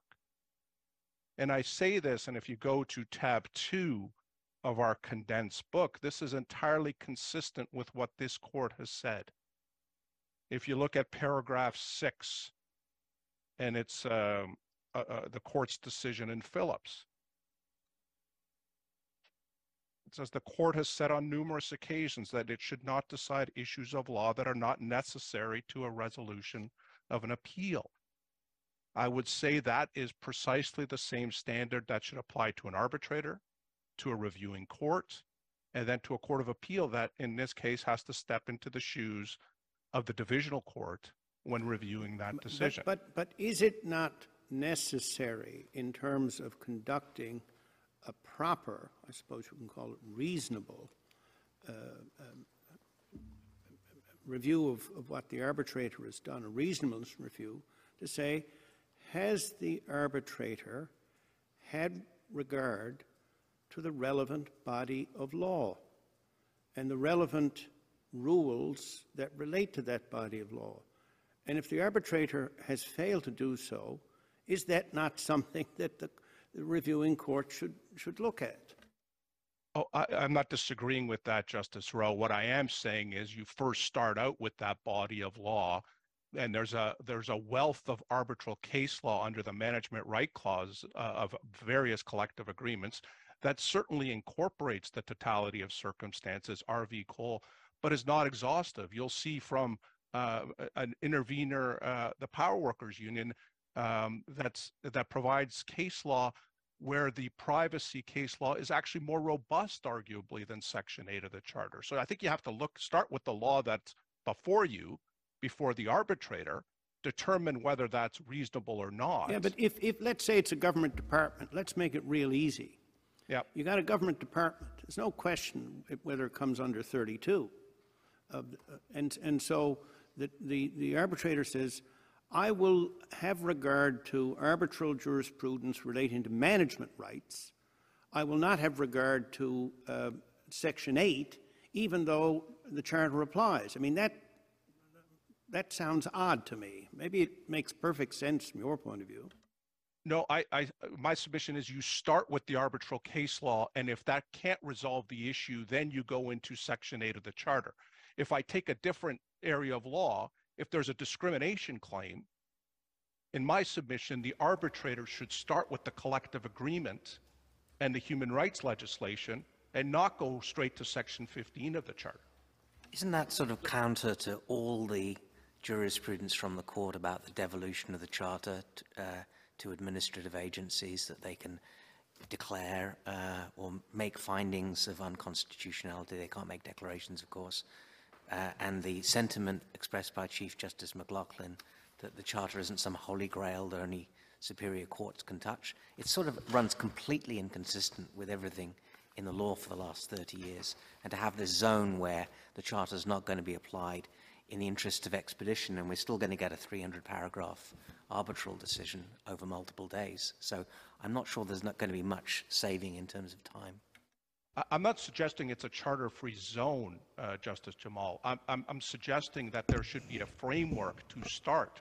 I mean, clearly, but when you go back to, to Weber, um, and the, this court has said that uh, arbitrators are empowered to interpret and apply the charter. What I'm saying is the first part of that should not be the analysis that you go to the charter, because as this court said in Phillips, if you can resolve the issue short of dealing with a constitutional issue, that's what should happen. All right. Thank you very much. Thank you. The court will take its morning break, 15 minutes.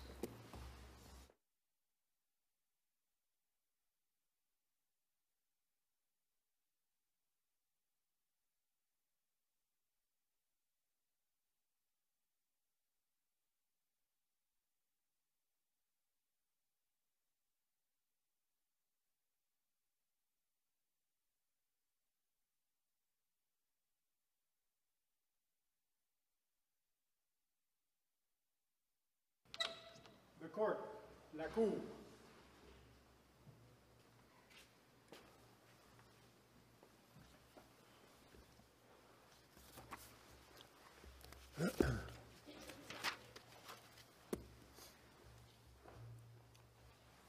Please be seated. Thank you. Mr. Goldblatt?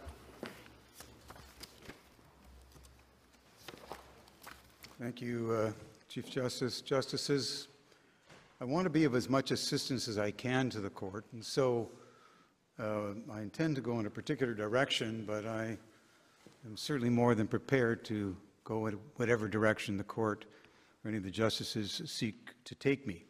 What I want to do is just begin by outlining that the critical issue that is now before this court is the protection that workers should be provided in the workplace against unjustified and unwarranted intrusions into their private lives, their thoughts, and their communications.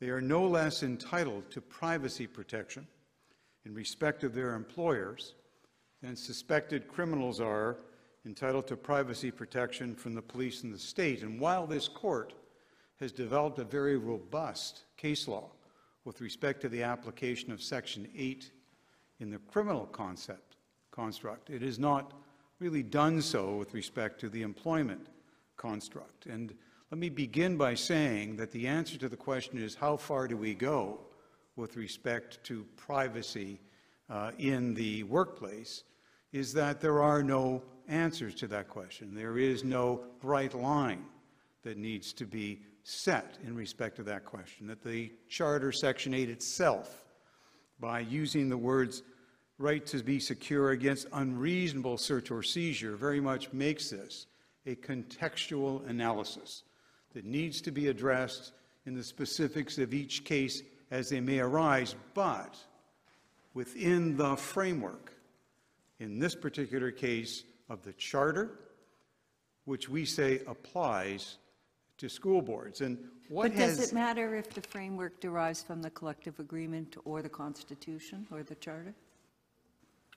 I'm sorry, I, I didn't get it. You're saying that it's a contextual determination, And I'm asking whether it matters whether that context is provided by the collective agreement and arbitral law, or whether it is provided by the charter. In terms of the issue before the court, in terms of the analysis of Section 8, the contextual analysis is provided by the charter. It is the, it is the analysis, for example, that this court has undertaken and identified in MNMR, the difference between a student having a gun or a student having gum, to So be you will specific. not, I'm sorry to interrupt, you will not um, look at the jurisprudence in the employment law in which circumstances an employer can have access to uh, information on computers, for instance?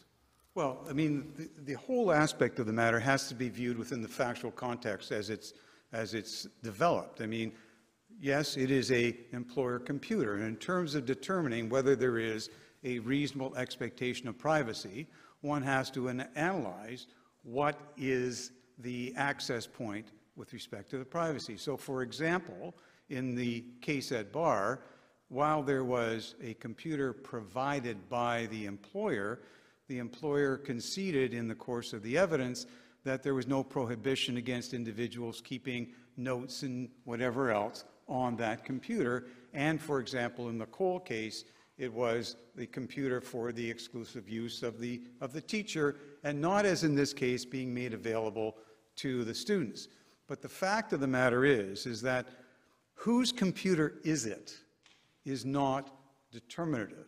What is determinative, or at least what has to be taken into account, is what use is being made of the computer, and as we look at the reasonable expectation of privacy, what is the subject matter of the search and getting into the four tests, and if, if I may just say this, if one determines that there's a reasonable expectation of privacy, that's only the first consideration. And the second consideration is to what extent is there to be a search permitted using a Collins approach? Mr. Goldblatt, what should we uh, do with the fact that when this because it started with a grievance, Sure. It was uh, presented, uh, and the question in that grievance, it is, was, is, uh, was uh, whether the board uh, violated the collective agreement Yes, and the right to privacy. right. There And then, was no um, argument presented before the arbitrator uh, regarding charter. well, you know, if someone had actually, my, my, my friend suggested to the court that the arbitrator would have been befuddled, was the word he used, if in fact the issue of the charter had been raised before her. And I would say, in fact, the entire approach of the arbitrator to the consideration of the issue was, say, quote unquote, charter based or ch- based on charter principles. Her analysis does not say, let's look at the common law. Her analysis is not like in a, a Norman situation, which this court says, well, the common law can be modified by the arbitrator. Her analysis, her approach was consistent with charter principles, looked at all of the elements of the charter. The only thing that was not specifically said, because I say respectfully until we come here, which is the issue I'm going to have to address, question of the application of the charter to the school boards, it would have been accepted. It would have been obvious that the charter applies to the school board. And so everything the arbitrator did, every, uh, all of her analysis, and unfortunately the errors that we say she made, which have been identified, are based upon the principal approach of the charter, either specifically or the charter principles. And there, in- terms of a government actor, which we say the school boards are, they, it cannot be that only part of the charter applies or only part of its app, application uh, would be uh, demonstrable in this particular case.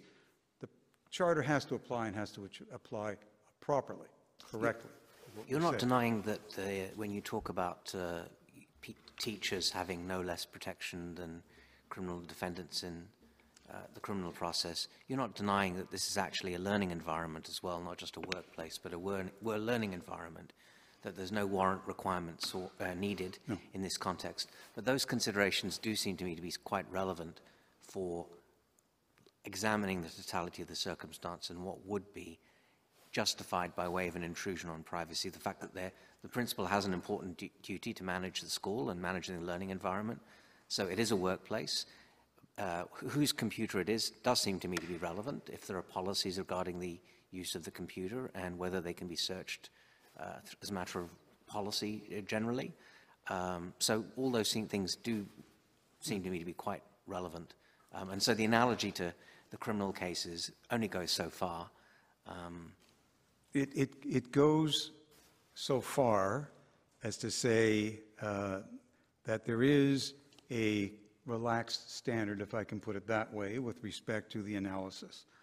It, for example, I, I, well, I, that's, I mean, I actually began by suggesting it is contextual.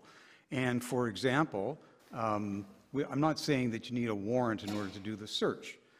What we're, what we're, and, and by the way, if, if the search is one that is undertaken because there is a reasonable ground to believe that an issue will be, or a concern will be discovered by the search, then that's one thing. But even then, one has to balance that reasonable basis to, to determine that there will be a concern revealed and resolved, if I can put it that way, by the search.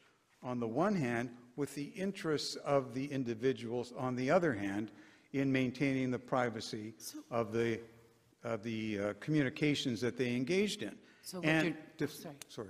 Finish your sentence, please. No, and the extent to which the uh, issue, the concern is more uh, substantive, such as a reasonable basis to believe that there are pornographic images or other uh, illicit, significantly illicit activity that could be revealed on the one hand, then the lower the individual balance weighs in favor of the individual employee. So in this particular case, if I may, Justice Karakatsanis, just finish, in this particular case, the principal didn't even know what he might find on the log.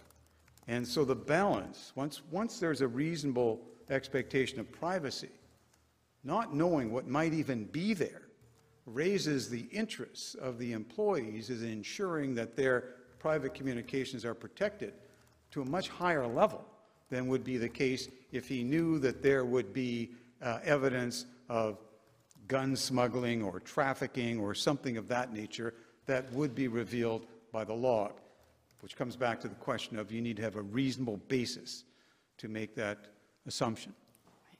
So what you've described is a balancing between the, the, the privacy interest and the state interest. And I'm just wondering, in the context, and I'm just wondering whether the, the idea of a relaxed standard is actually really captures it. You're just balancing different things.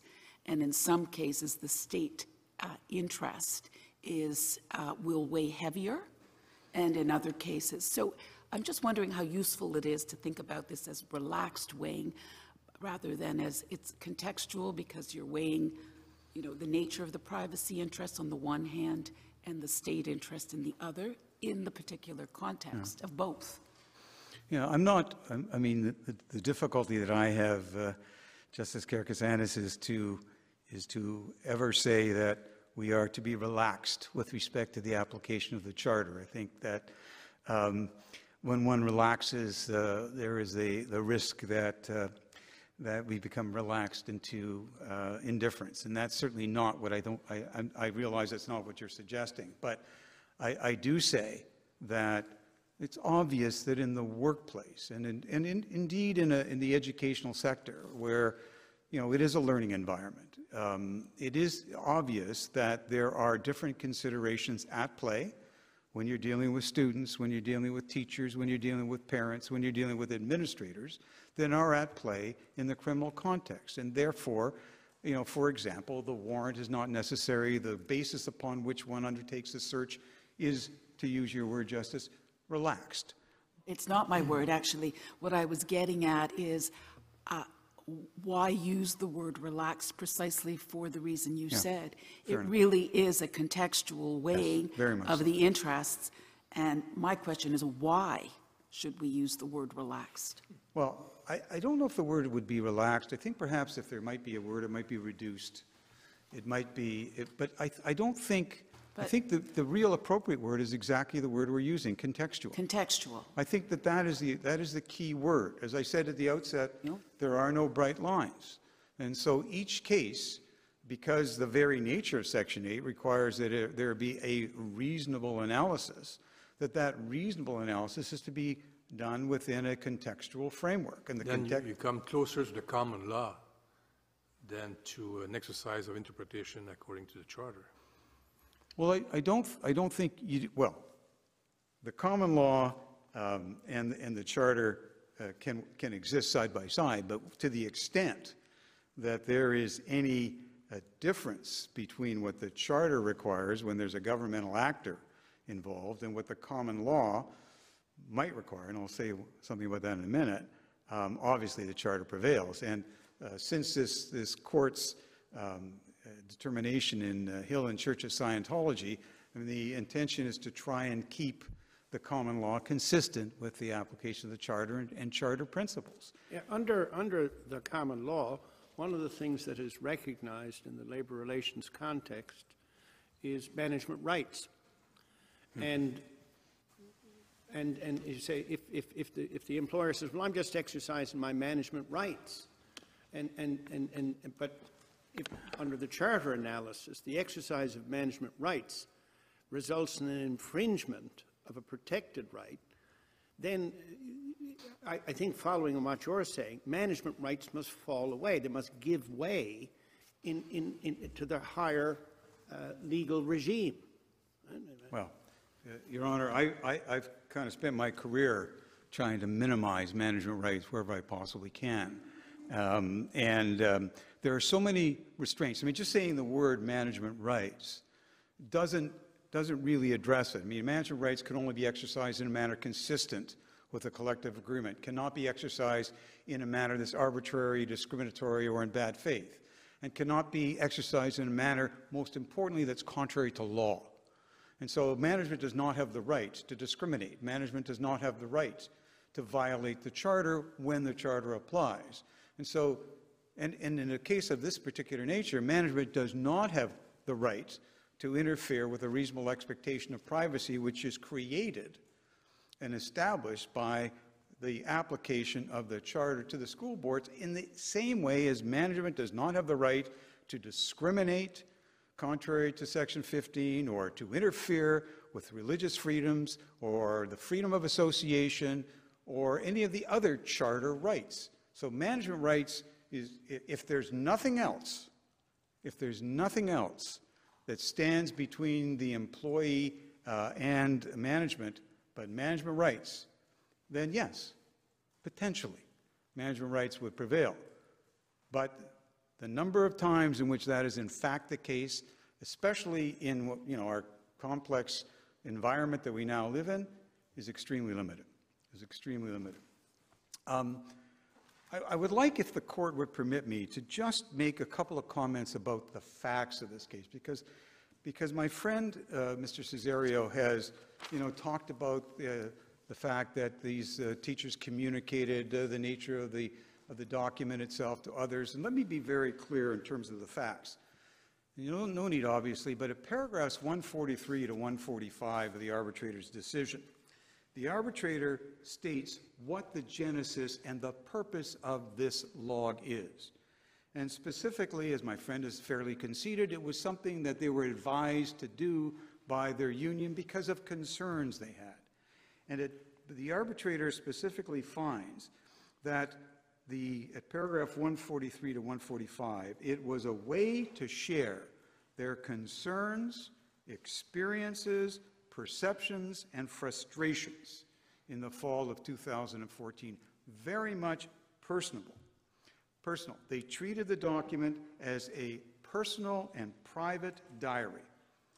It was only accessible, editable, and viewable by the grievors. Now, the fact of the matter is that by the time the principal discovered the diary, or the log as the case may be, its existence was known because of the fact that uh, one of the entries, one of the entries had been read by one of the individuals to a teacher within the grade two group, And uh, office administrator had overheard some comment about the log.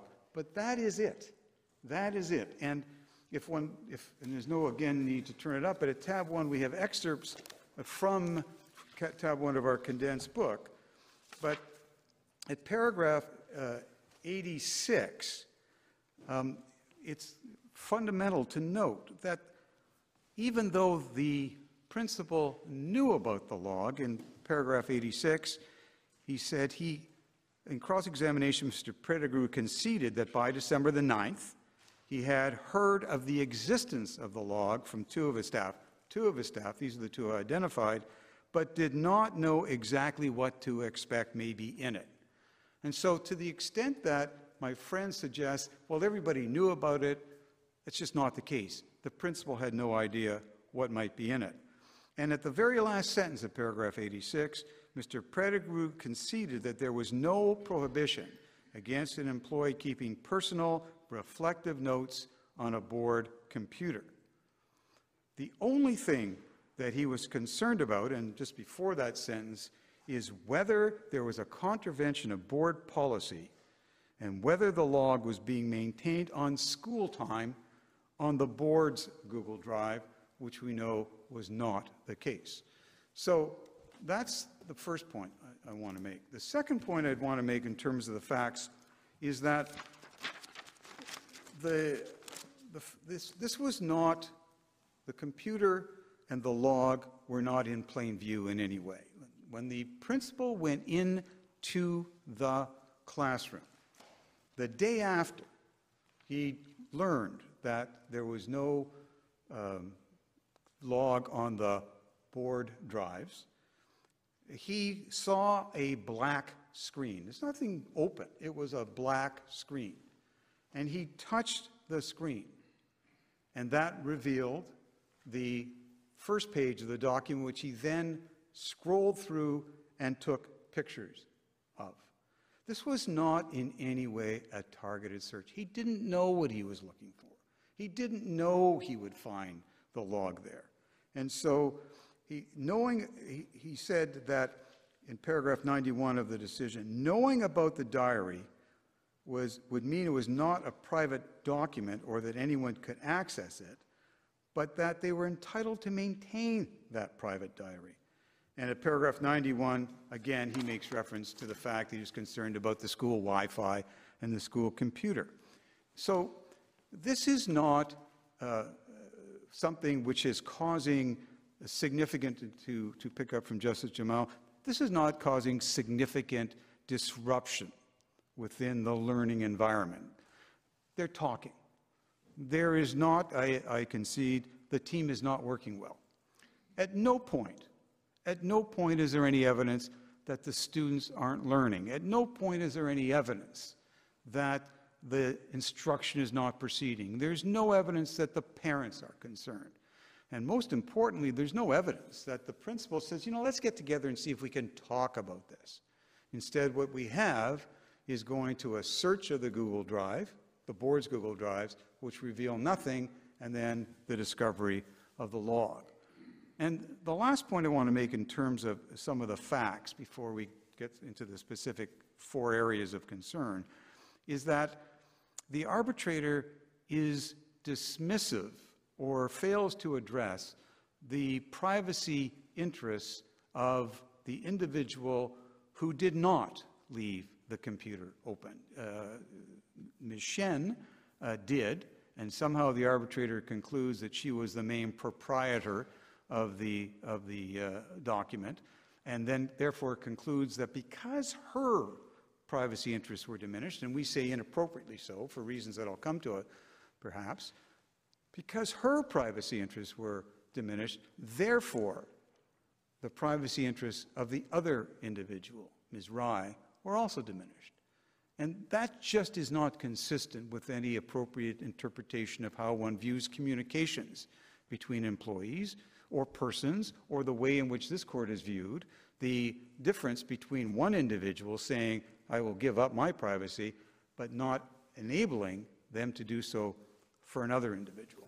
The, uh, the, the, the, fact that there wasn't any discussion about the issue, um, I would be interested in hearing about that a little bit because I presume that goes to the reasonableness of the intrusion because um, something like a search uh, should really only be undertaken when less intrusive options uh, don't yield anything. So uh, it's, it's sort of a progressive escalation of, um, of, uh, of intrusiveness. So you start by meeting with the, the teachers and say, uh, but if, the, he, if he had done that uh, and there'd been more information, it may justify the search. But when you haven't even spoken to them, you don't go to the nuclear option of searching computers, is the, is the, is the point, is it? No, I, I, Justice Jamali, precisely.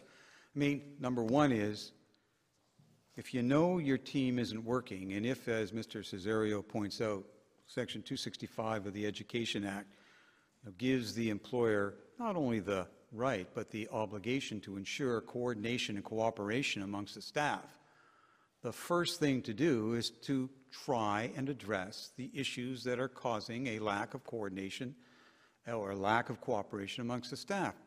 Talk to them. Don't go on rumors. And if you read the arbitration decision, which I know the court either has or certainly will, there's all kinds of things going on. It's not just, it's not just uh, uh, the male teacher or the experienced teacher that's talking. It's also the individuals themselves, the two teachers that are saying, this isn't working.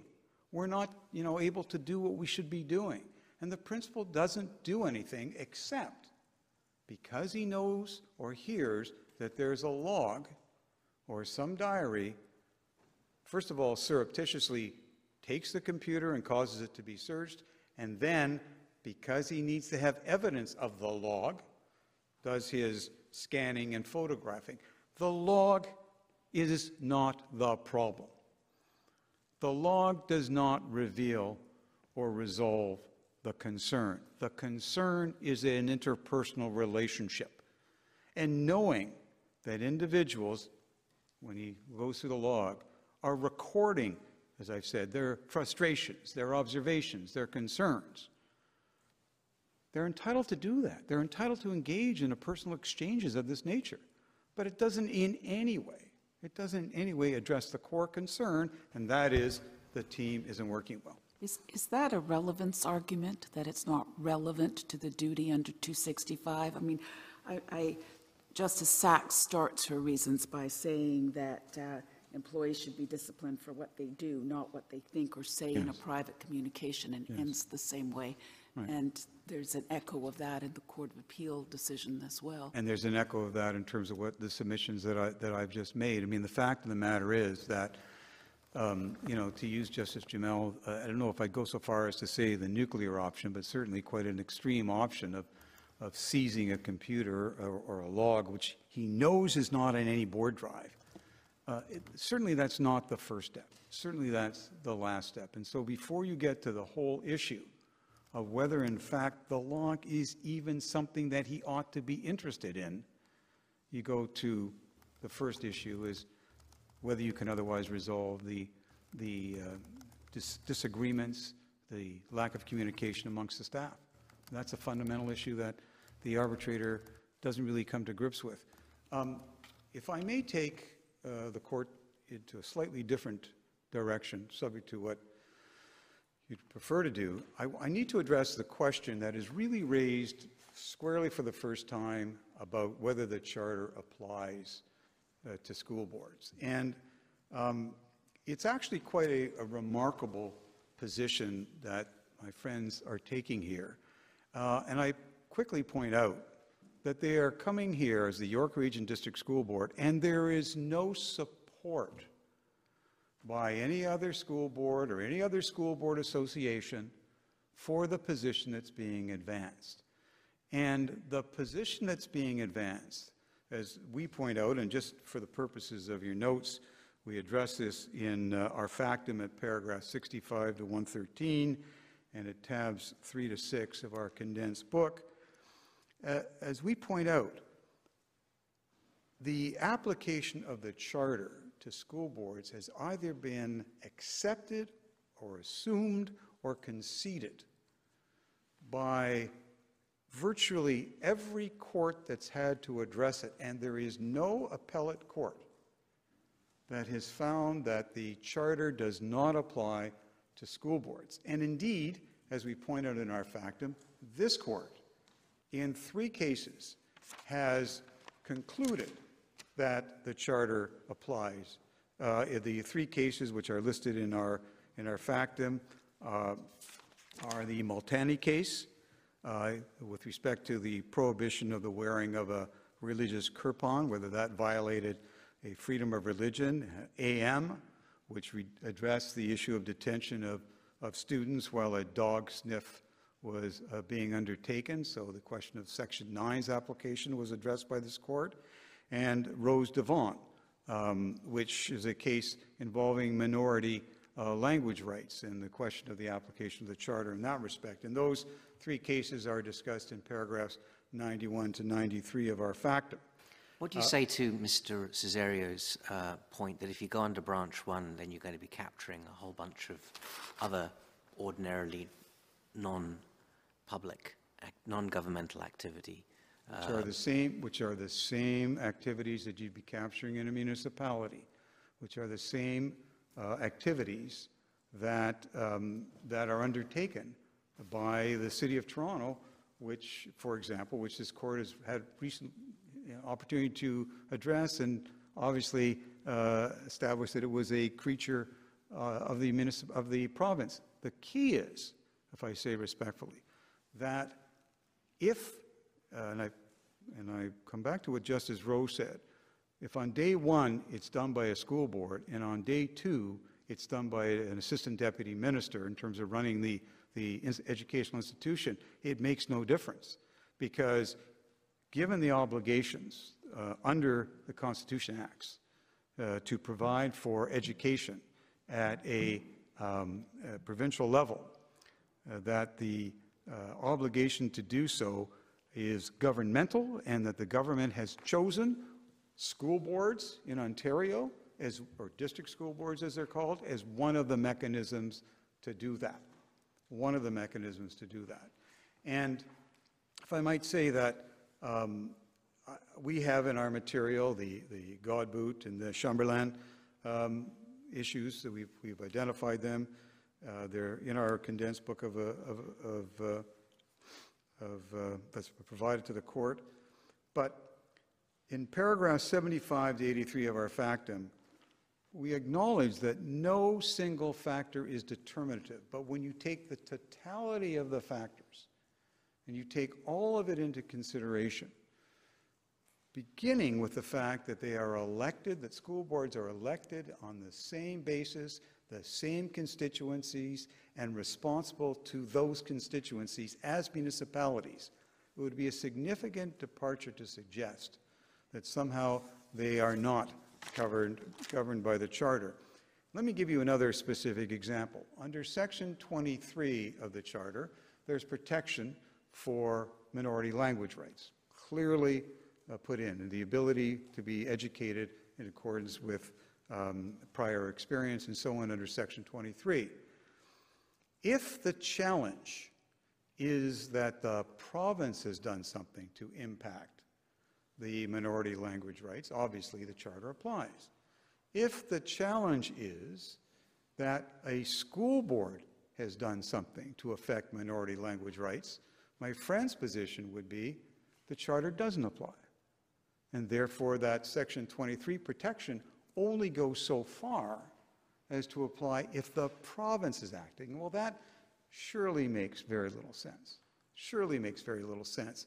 And if that's the case, I mean, you wouldn't also su suggest that the chart only carves out some school boards, those delivering minority language instruction, uh, and, and others wouldn't be covered by the charter. The, the, the other point that needs to be addressed is the consequences of saying the charter doesn't apply to school boards. Uh, our factum is replete, and, you know, again, picking up on Justice Rowe's comment about a charter-free zone the issues that come before the courts or before arbitrators with respect to religion with respect to association, with respect to discrimination, equity, equality, all of those issues are fundamentally charter-based. And to say that the charter wouldn't apply and doesn't apply to school boards, where these very critical issues are being addressed on a, on a daily basis, and I don't need to tell this court that, you know, right now, the whole question of the relationship between, uh, you know, what schools do with respect to uh, issues of choice by students in, in, in, terms of pronouns. I mean, it's very much. Uh, but to listen to you, Mr. Yeah. Goldblatt, it seems to me that you're, um, you're erring on the side of branch one of Eldridge. Very much so. And, and so I ask it because Justice Huscroft, you know, protecting matter. his, he recognized this court hasn't pronounced right. definitively, so he wants right. to make sure he doesn't say something that causes a problem that doesn't need to.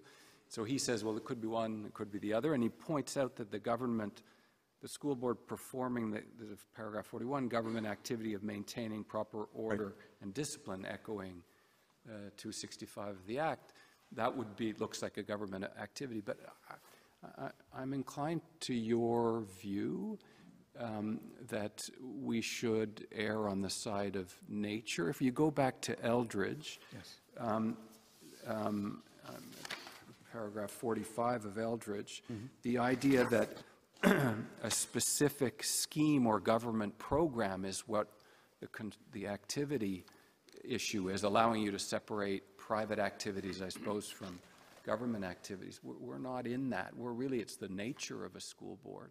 Right. I uh, think the inherently governmental nature of school boards, and, and, and that excerpt from Eldridge is, is found at tab three of our book. And, and because Justice Rowe evoked this earlier today of the diversity of the ways in which school boards are organized across the country, the Ontario school boards here, this is what we this is what's front and center for us. This is a question of constitutional law that needs a final answer from this court. I, I agree. I agree, Justice. I mean, let me just make, if I could, um, two points. I could argue this case on the second ground of, of Eldridge, as you say, based on Section 265 of the Education Act. There's also Part 13 of the Education Act, which addresses discipline and conduct.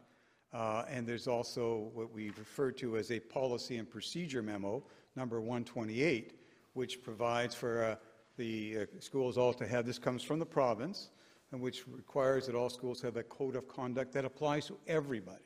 And so if one takes a code of conduct and section 265 and part 13 together in respect of what is happening here, then yes, you could say that uh, the second branch of the Eldridge test is met.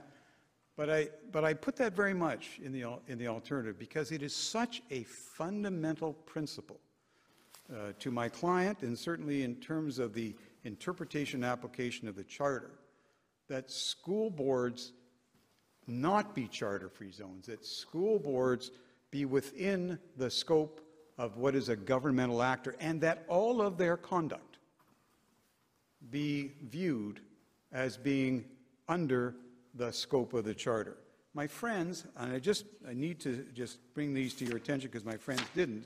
My friends have given you two two cases uh, from uh, Alberta, uh, Queens Bench, uh, Hamilton, and O'Malley uh, with respect to the only authority where a, a court it's the only ones they, they could rely on, where a court has held that the charter does not apply to school boards. And what they haven't provided you, and I'm going to give, because you've now got the cases, is paragraph in O'Malley, paragraph 124, where the court says any charter argument has no bearing upon the issue of O'Malley's disqualification. Paragraph 123, the charter issues have nothing to do with whether he breached the conflict of interest provisions contained in the School Act. And paragraph 126, nor is a charter issue of any relevance to the common law disqualification. And then the other case is Hamilton, and that is picked up in paragraph 14. So the only cases that my friend relies on are cases in which the court specifically says we don't have to address the charter issue, and the cases that we rely on And the, um, and the, I know, for example, the British Columbia Teachers Federation, which will be addressing the, uh, the court, uh, also brings to the court's attention, consistently apply the charter to school boards. And what's interesting is we didn't have to be where we are today in terms of, as Justice Kasirer says, you know, we have to decide this. But on the, because the York Region District School Board could have said, you know, for the purpose of this case, let's assume the charter applies, and made very much the same argument as they made before the court today. But instead, they've, they've taken the position it doesn't apply. And so the issue is now squarely before you. And if it's squarely before you, I say respectfully that based upon the Godbout factors, based upon the Chamberlain uh, application, and based upon the consistent uh, determinations of virtually all the courts below with respect to the application of the charter, based upon the consequences that will befall if the charter doesn't apply to school board, and based upon, for example, as I've indicated, the inherent contradiction between Section 23 uh, and the charter not applying to school boards, it is time, I say respectfully, for this court to say determinatively the charter does apply to school boards. In Ontario or across the country? Well, I would say across the country. I think I would say across the country because I, because as you'll hear and as you'll see if you look at all the material, it has been consistently applied. Even, even in, the, in the Alberta cases, in the higher courts, not in the two cases that my friend has brought forward. I, when, you, when you look at all of the factors, uh, whether, you know, whether it's the Chamberlain factors or the Godbout factors, they exist regardless of the province. They exist regardless of the jurisdiction. I mean, I, it'd be easy for me to say in Ontario, but I think certainly in Ontario, but I don't think the charter can apply to some school boards and not to other school boards, given I think it depends on what the criteria are that one relies upon to make the determination. I mean, in some provinces, um, they're just set up differently. And if you say that they are, come under uh, 32 by virtue of those specific characteristics, then you can have some in and some out. I understand your argument to be of a different nature or of a different character, that school boards carry out a public policy function for governments in the delivery of educational services, and this is common to all school boards in the country, and on that basis, we can make a general determination. Correct. Uh, I, I agree, and, and it, it has its genesis in, as I say, the, you know, Section 93, for example, of the Charter, we've identified in our, uh, uh, the Constitution Act, we've identified in our material the uh, historic, put it the historic compromise of addressing uh, linguistic rights and denominational rights in terms of the creation of Canada. School boards are fundamental uh, in this country, and school boards deserve charter protection across the country. I'm sorry. I don't, Justice, did you have a question or no? Okay. Um, now, with that, um, with that statement, then I'm going to very quickly uh, look at the question of the standard of review, to the extent the court wants to hear about the standard of review, because if the charter applies, then, um, you know, quoting and relying upon, uh, also in our material, uh, former Chief Justice McLachlin's comments in Trinity Western, uh, which is found in our condensed book, you can have a different application of the standard of the, of the charter principles. Uh, they've got to apply consistently and they've got to be applied correctly. You'll have to address Attorney General Canada's submission where they say that beyond the Section 32 point, which there was a semblance of acknowledgement that that, that's a question of constitutional law that should attract uh, correctness, that for the, the application of, of, in a particular factual setting, Section 8, that's exactly the kind of thing that even Vavilov leaves to the general presumption of reasonableness. And we actually have addressed that position of the Attorney General of Canada in our reply factum. Um, We take the position that the standard is correctness. We recognize that the standard, this is uh, found in, in paragraphs two through five of our reply factum. Um, We recognize that Canada has taken the position that uh, there should be a standard of reasonableness ap- applied, but at the end of the day, we submit that this may be more a matter of form uh, versus substance, because a reasonableness analysis under Vavilov requires that there be uh, an intelligent, transparent, justifiable uh, reasoning to the issue before the arbitrator, that the decision fall within the scope of what may be a reasonable uh, outcome, and in respect of the case before this court, for the reasons that we've identified in our factum, the decision cannot stand as being reasonable, and That's, therefore, that's great for you in your case, but, you know, we have tomorrow and the next day to worry about. And if we end up expanding the compass of the Vavilov exception between 55 and 57, to, it's not enough to say, well, in York Regional, all we really meant to say is it didn't really matter on the facts of that case. Uh, So, so I guess the question that Canada puts to you is, is this the kind of constitutional question imagined by the exceptional regime of Vavilov that requires a final answer from this court?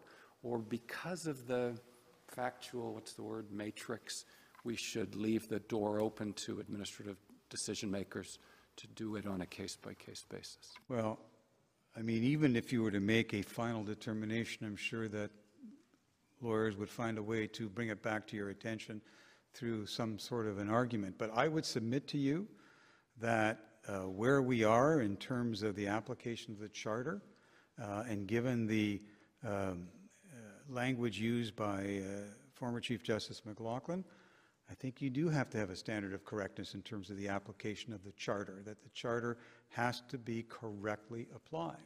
Mr. Goldblatt, so uh, I understand your point about correctness, but you seem to say that even if we would apply reasonableness, Yes. uh, we will arrive to the conclusion that the decision of the arbitrator was not Not reasonable. Yes. How can you uh, reconcile this with the, the answer you gave to my question at the beginning of your submissions? You said that the arbitrator approach was consistent with the charter, Yes. and that when she did her analysis, she respected the principles of the charter. If you said that, how can you say that uh, the decision is unreasonable? If we apply the reasonableness standard? Because while, while she identified the principles that needed to be addressed, the reasonable expectation of privacy, in applying those principles, she uh, was unreasonable. I mean, it's one thing to say, this is my roadmap, and the roadmap is consistent with the principles, but when I apply those principles, she did so in such a fashion in respect of the four main areas that we've identified as to lead to a decision that is not justifiable. Well, that's And- different, though. Uh, I think because you, you sort of, in your reply factum, you, you assumed the problem away by saying a decision maker must apply it in accordance with the relevant jurisprudence. If they fail to do so, Mhm. their decision will be unreasonable. That's a different, you, you're basically saying that the standard is correctness. Yes. Uh, so it's not re, but that's, if, if, if there's a category error, if we just use that term, because you've got in your condensed book a whole bunch of so-called category errors Yes. in the, in the application of the Section 8 balancing, that's a different matter than saying that the balancing, provided you apply the pro- proper framework, is entitled to deference and is subject to reasonableness review. Is, that's, that's a different, uh, Well, I think, I think I answered Justice Kasirer that I stay with a position that you have to interpret the charter correctly, that the correctness is the standard. But then Justice Cote asked me how I could reconcile that with what I said earlier in terms of she had identified the principles. And I believe, I say respectfully, Justice, that you, you put the proposition assuming that reasonableness is the standard. How can you say? No, no, but I think that, that was, I- that is what I was responding to. I mean, if it is a reasonable standard, which I'm not, I'm not, you know, saying it is, but if it is a reasonable, sta- reasonable standards for the reasons you've, i- you've identified, or we've identified in our condensed book. That standard is not met in this particular case for a number of having- reasons. Yes. Having reread Vavilov, as well as having had uh, some in- involvement in it, but having reread Vavilov, one, another way of reading the- how the uh, correctness category relating to Constitution is framed is that there are certain general framework issues that need to have a consistent uh, application, which is distinct from the application in a myriad of circumstances. I, I- I don't think it would be plausible to say that the particular determination relating to the facts of this case affects the framework of, of, of the constitutional structure. And if that is what, if, that is what is meant to be captured in Vavilov, and that's a certain reading that uh, I find um, um, um, uh, consonant, shall we say, with the remainder of the reasons, then, then it- you, you, you, you- you make the distinction between 32 and whether the charter applies, and whether, in the particular circumstances of this case, Section 8 was infringed. I'll leave it at that. Yeah, oh, I appreciate that. Thank you, Your Honor. Um, Let me, uh, if I, if I may, just uh, briefly, and to the extent, uh, identify the four errors, and I just will do this very quickly in terms of reasonableness. Could I ask you just about, before you leave standard of review, about the relationship between the Doré and the Vavilov framework? Right. Um, I join with my friend, Mr. Cesario, on one of the few things we agree upon. I don't think Doré is engaged in this particular case. I say that with greatest respect for Justice Sachs. Um, I uh, adopt the position taken by the uh, Court of Appeal that the, the question wasn't whether the arbitrator infringed upon the charter rights, but the question as to whether the principal infringed upon the charter rights. And so I, I say, notwithstanding the fact that uh, many of the interveners are looking for the opportunity to sort of ask you to clarify Doré, um, uh, respectfully, this may not be the case from our perspective to do that. But to the extent that the arbitrator is doing precisely the kind of balancing and proportionality analysis that has to occur under Vavilov, why isn't Doré at least instructive or helpful? Um, And, and um, why wouldn't it fit there? Um, And especially, I- mean, I know that uh, there's been some argument that Doré would not apply to a right that it has an inherent limitation. One could argue the complete opposite, is that uh, it- it- the balance, if the balancing, wherever the balancing takes place, whether in the, in the right itself or at some justificatory stage, it- that shouldn't matter. But if you were to do the Doré analysis, then at the end of the day, one has to balance the question of whether it was a reasonable infringement, which gets us right into the very issues as to how the arbitrator determined the reasonableness of what was done by the principal, which leads to the four errors that, you know, are part of what I was about to address. But I- I guess I, I- what I'm saying here is, given that there's a balancing that's taking place under Vavilov in any event, um, under, you know, justification, intelligible reasoning, and the like, uh, what does it matter if Doré does or does not come in? I mean, I, I don't, Well, I mean, the question I was asked was whether, in fact, what do I say about Doré? I don't think this is a Doré case.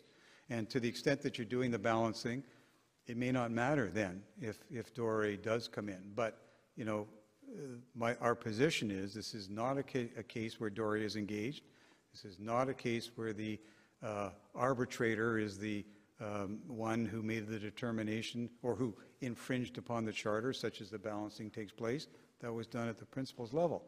So I'm just trying to uh, be, be very candid with the court, is that to the extent that um, the court is, I'm sure you're not, looking for an opportunity to try and address the Doré-Vavilov balance, this is not, I say respectfully, the case to do that.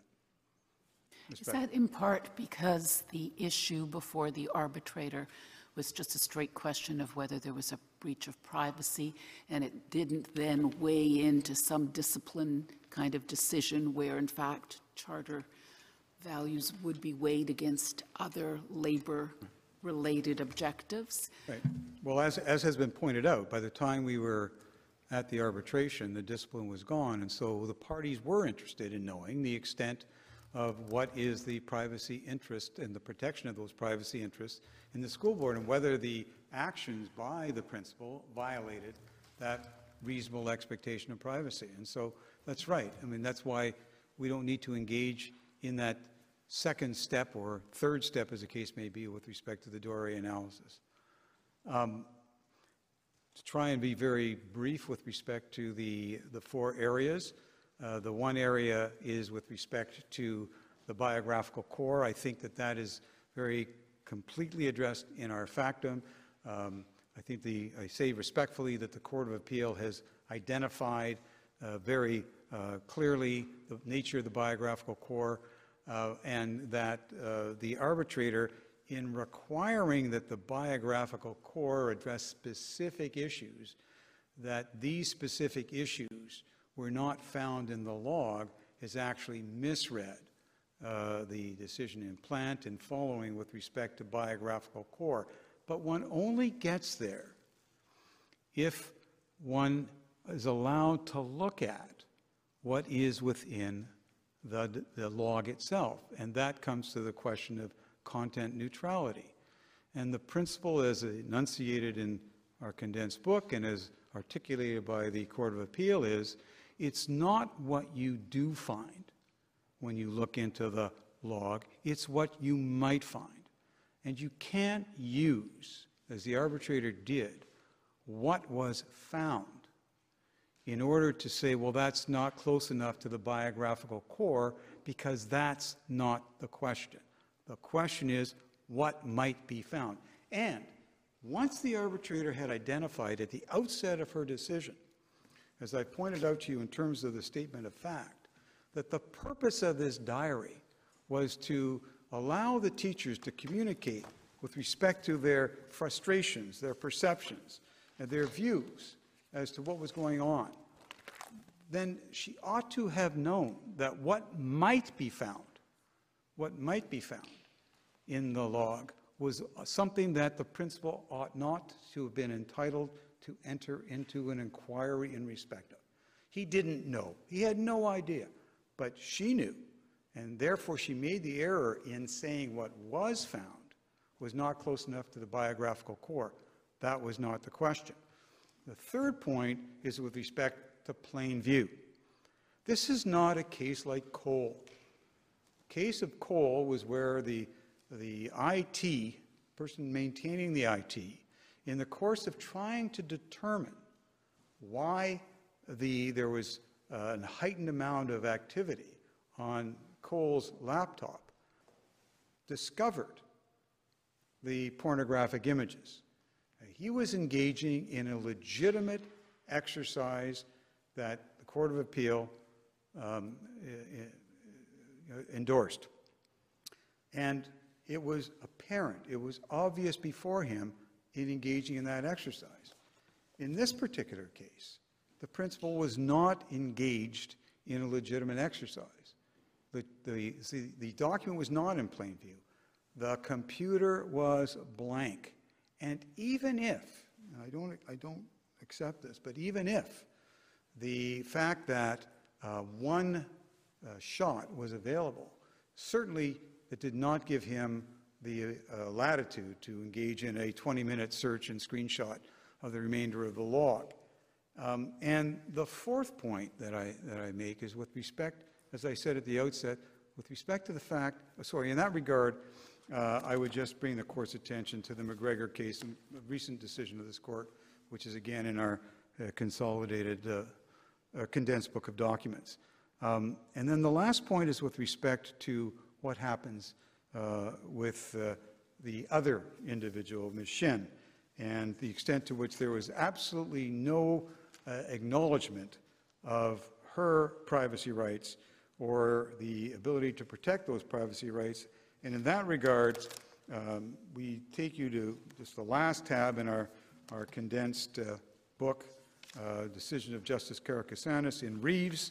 And I would just uh, point the court uh, to the uh, excerpt at paragraph 41 of that decision.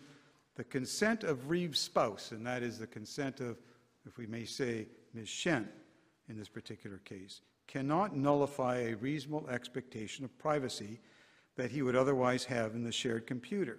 When we share a computer with other people, we take the risk that they will access information we hoped to keep private. They may wish to share that information they find with others, including the police, but the reasonable expectation of privacy standard is normative, not descriptive.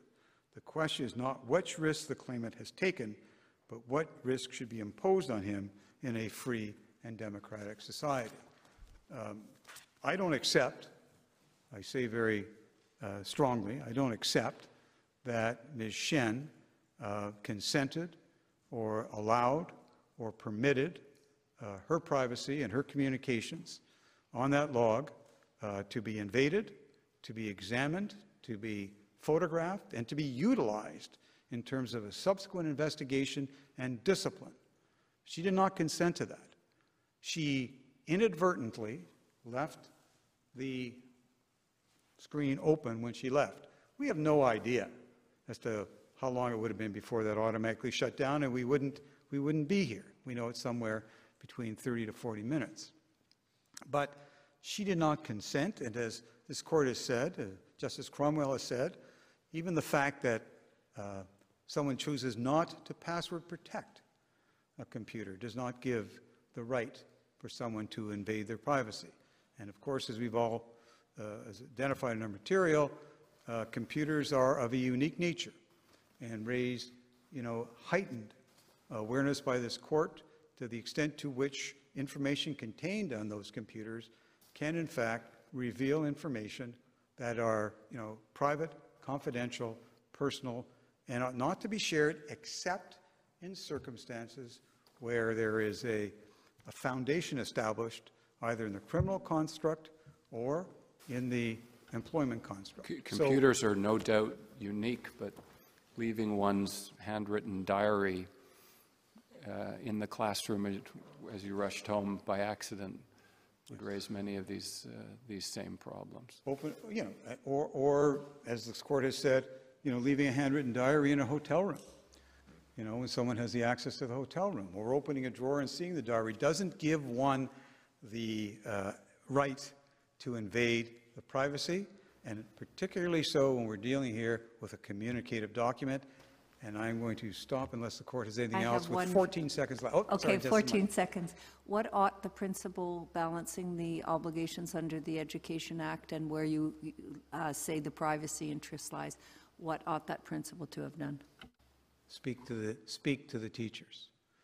The, fa- the fact that, the fact that the computer was there, I mean, had, he had no right, he had no right to invade. What he did have the right is to try to resolve the issue, resolve the issue using his authority as a principal to speak with them, to try and see if he could deal with the matter. If he couldn't deal with the matter, he has the ability to move the teachers, he has the ability to reassign the teachers, he has the ability to put in, um, you know, some assistance to the teachers to try to resolve it. Nothing that was taking place in that school at that time justified what he did. Thank you. Thank you very much. Thank you. The court will break for lunch. We'll be back at 1:15.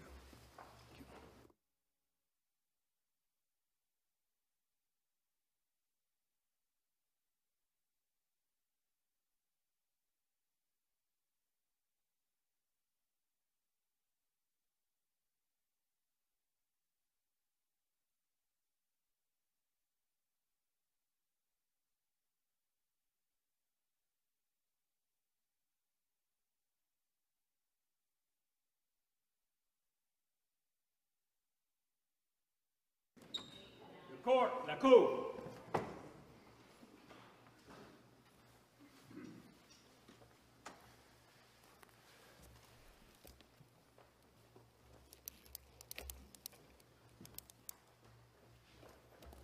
Thank you. Please be seated.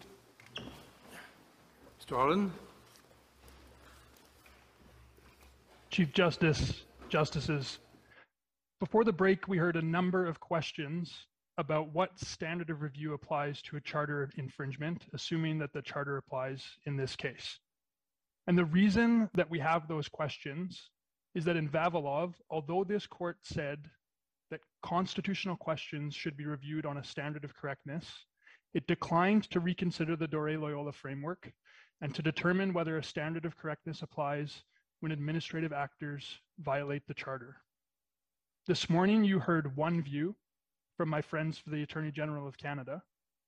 And beha- on behalf of the British Columbia Civil Liberties Association, I'd like to give another view, and that's that a standard of correctness should apply for three reasons.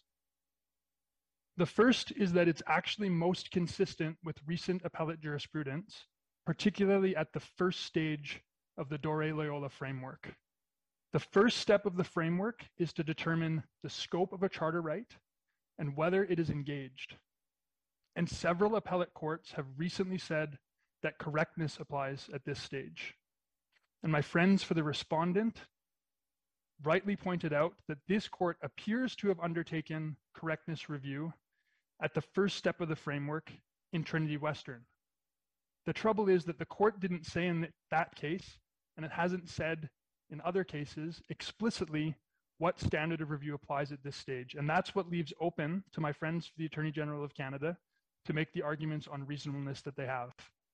This remains a live issue, but the BCCLA says that this court should affirm the recent appellate jurisprudence, affirm its own practice, affirm what professors like Paul Daly say about the first stage, and say that if a standard of correctness applies to constitutional questions, that has to include determining the scope of charter rights. Excuse me.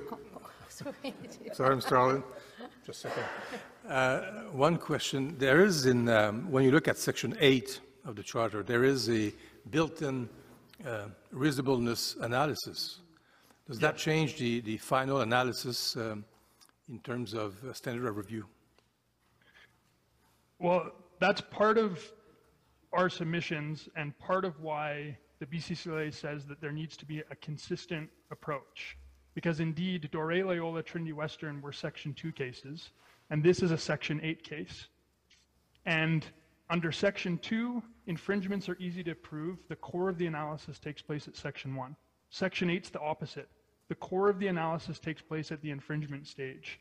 And so if there isn't a consistent approach here, it means that Section 2 might receive greater protections than Section 8, or vice versa, if we don't have a correctness review that applies and give courts the opportunity to have the final say on the scope of charter rights.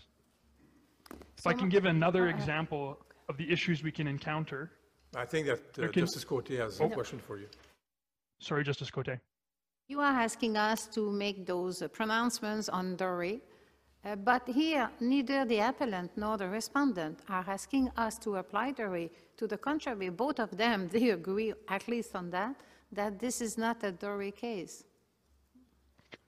Yes, thanks for that question, Justice Côté. And respectfully, what I would say is that at least with respect to the first step of the Doré Loyola framework, which is to determine the scope of the charter right, at least the respondents have said they've said a correctness applies at that stage. Mm-hmm. And so they're impugning at least the first stage of the Doré Loyola framework. All that's required in this case is determining the scope of the charter right. And so they set aside the second step of Doré Loyola on the proportional balancing that takes place. But that first stage is still very much in play in this case. Is the determination of the scope of a charter right in, in the manner in which you've indicated takes place under the Doré framework i- different in any way from the determination of a scope of a charter right otherwise? Well, what I'm saying is there is significant uncertainty about whether or not reasonableness applies at that stage. And we heard from my friends, the Attorney General of Canada, that reasonableness is what should apply there. We're saying correctness has to apply across the board, or there's a risk that two different decision makers or two different judges could come to two different decisions about the scope of a charter right. And scope, the scope of charter rights has to rest with courts. Courts have to have the opportunity to, to have the final say on what the scope of a charter right is, or what McLachlin said Chief Justice McLachlin said in Trinity Western could come to pass, which is that Canadians will have different levels of protection depending on how the state chooses to delegate or wield its power. All right, thank I you very see, much. I see my time, Chief Justice, so. Yes. Thank th- you. Thank you. Robin Trask? Chief Justice and Justices, good afternoon. The BC Teachers Federation intervenes in this case to provide submissions on the issue of charter applicability to school boards. Our factum is organized under two main headings. First, we review the law in BC addressing school boards as government entities. And second, we submit that the by its very nature element of the test in Eldridge should be clarified. Turning briefly to our review of the BC case law, in 2004, arbitrator Munroe conducted a full Section 32 analysis in the context of a labor arbitration regarding teachers' freedom of expression and concluded that the charter applies to school boards as government entities. This decision was upheld by the Court of Appeal, the BC Court of Appeal in 2005, and subsequent case law in BC has therefore developed on the understanding that school boards are government within the meaning ascribed to this term under Section 32 of the Charter. The development and application of this law over almost 20 years provides examples of how labor arbitrators can and do apply the Charter with differing outcomes regarding upon the alleged charter breach and the facts at issue. The cases reviewed in our factum illustrate that the application of the charter to school boards as government entities has not created an undue burden for school boards. Since this court's seminal decision in Weber, labor arbitrators have the power and duty to apply the charter, and we say they are adept at doing so.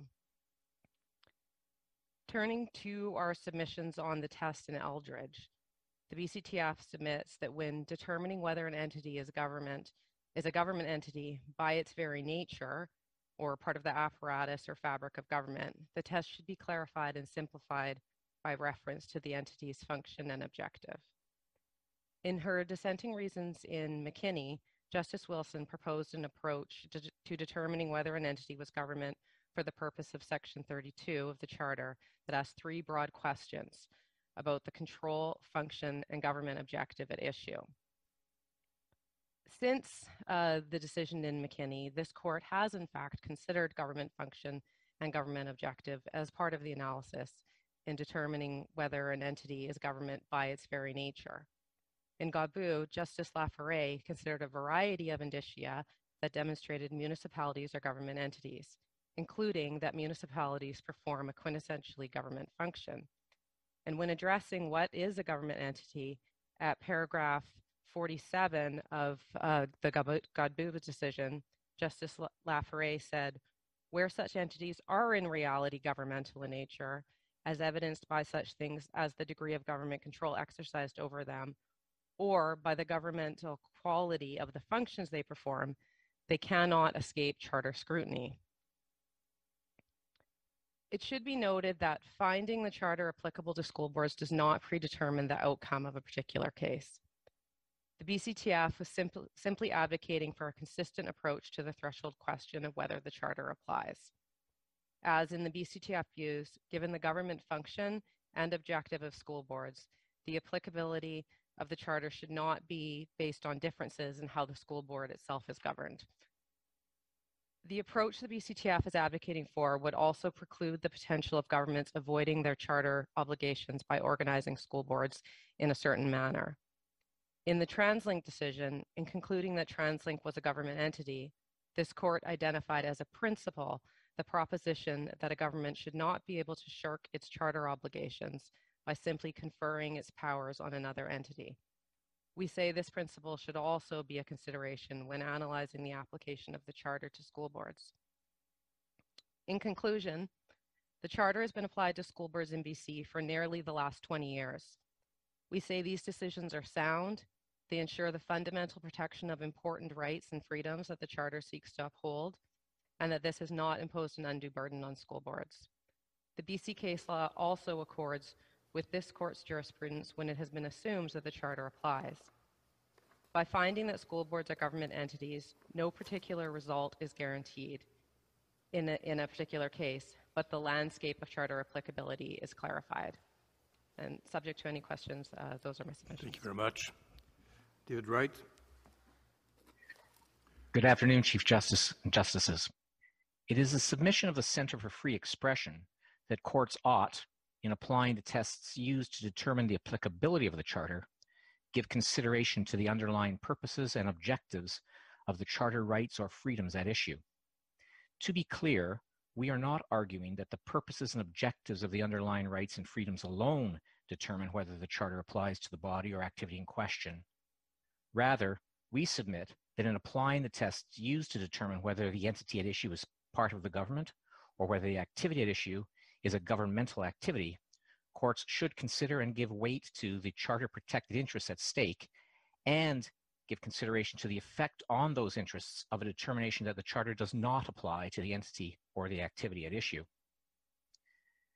This court has held that in interpreting the scope of a charter right or freedom, attention is to be paid to the values that the right is designed to protect for the purposes of ensuring that a broad and generous interpretation is given to that charter right. The CFE urges you to apply this same principle in determining issues of the application of the charter in order to guard against overly narrow determinations of charter applicability. We submit that the interests which the underlying rights protect should be used to inform the determination of applicability of the Charter. And it's our submission to you that the decisions of the Alberta Court of Appeal in the Pridgeon and U Alberta Pro Life cases, which we, we review at paragraphs 34 to 41 of our factum, demonstrate that the consideration of underlying charter issues can mesh with the Eldridge and Greater Vancouver Transportation Authority tests and the contextual and purposive analysis of the entity at issue or its activities, which was undertaken in those cases. In the decisions in Pridgeon and U Alberta Pro Life, the court gave consideration to the importance of freedom of expression in making its determination that the charter applied to those universities when either student disciplinary matters or student expressive rights were engaged. It is further our submission that consideration of underlying uh, charter rights issue is in determining the applicability of the charter is of particular importance in the case at hand, where the entity is a learning institution and where privacy and thus freedom of expression rights are in play. That would seem to suggest that even private uh, schools would be come under the charter, would it not? It uh, it would depend on, I guess, consideration of all the other factors and what is the. I, I think that private schools could potentially come under branch two of the Eldridge test if. it- Well, but they're not deemed the government. I mean, you're, you're asking us to really depart from the text, forget the text, make up a new text, and, and bring in private entities. Uh, that's rather a, a large step, I think. With respect, Justice Rowe, what we're suggesting is that if you look at the activity engaged in by a private school, it may well be determined that that is a governmental activity, and that as part of the analysis, we're urging on you simply that as part of that analysis as to whether or not the activity in question does fall within the range of governmental activity, that the underlying purposes at, of the charter right at issue be considered. Thank you. At paragraphs 11 to 16 of our fact, and we've summarized the vital importance of and the wide protection for freedom of expression that this court has recognized. We outline at paragraphs 17 to 20 the importance of learning institutions uh, in the function of a free and democratic society. And we note, and this is at footnote 22, that communication collegiality between teachers have been shown to improve pedagogy, to improve a school's educational practice, and thus the effective education of students. This case engages both privacy rights under Section 8 and freedom of expression under 2B. These are rights that are inextricably linked.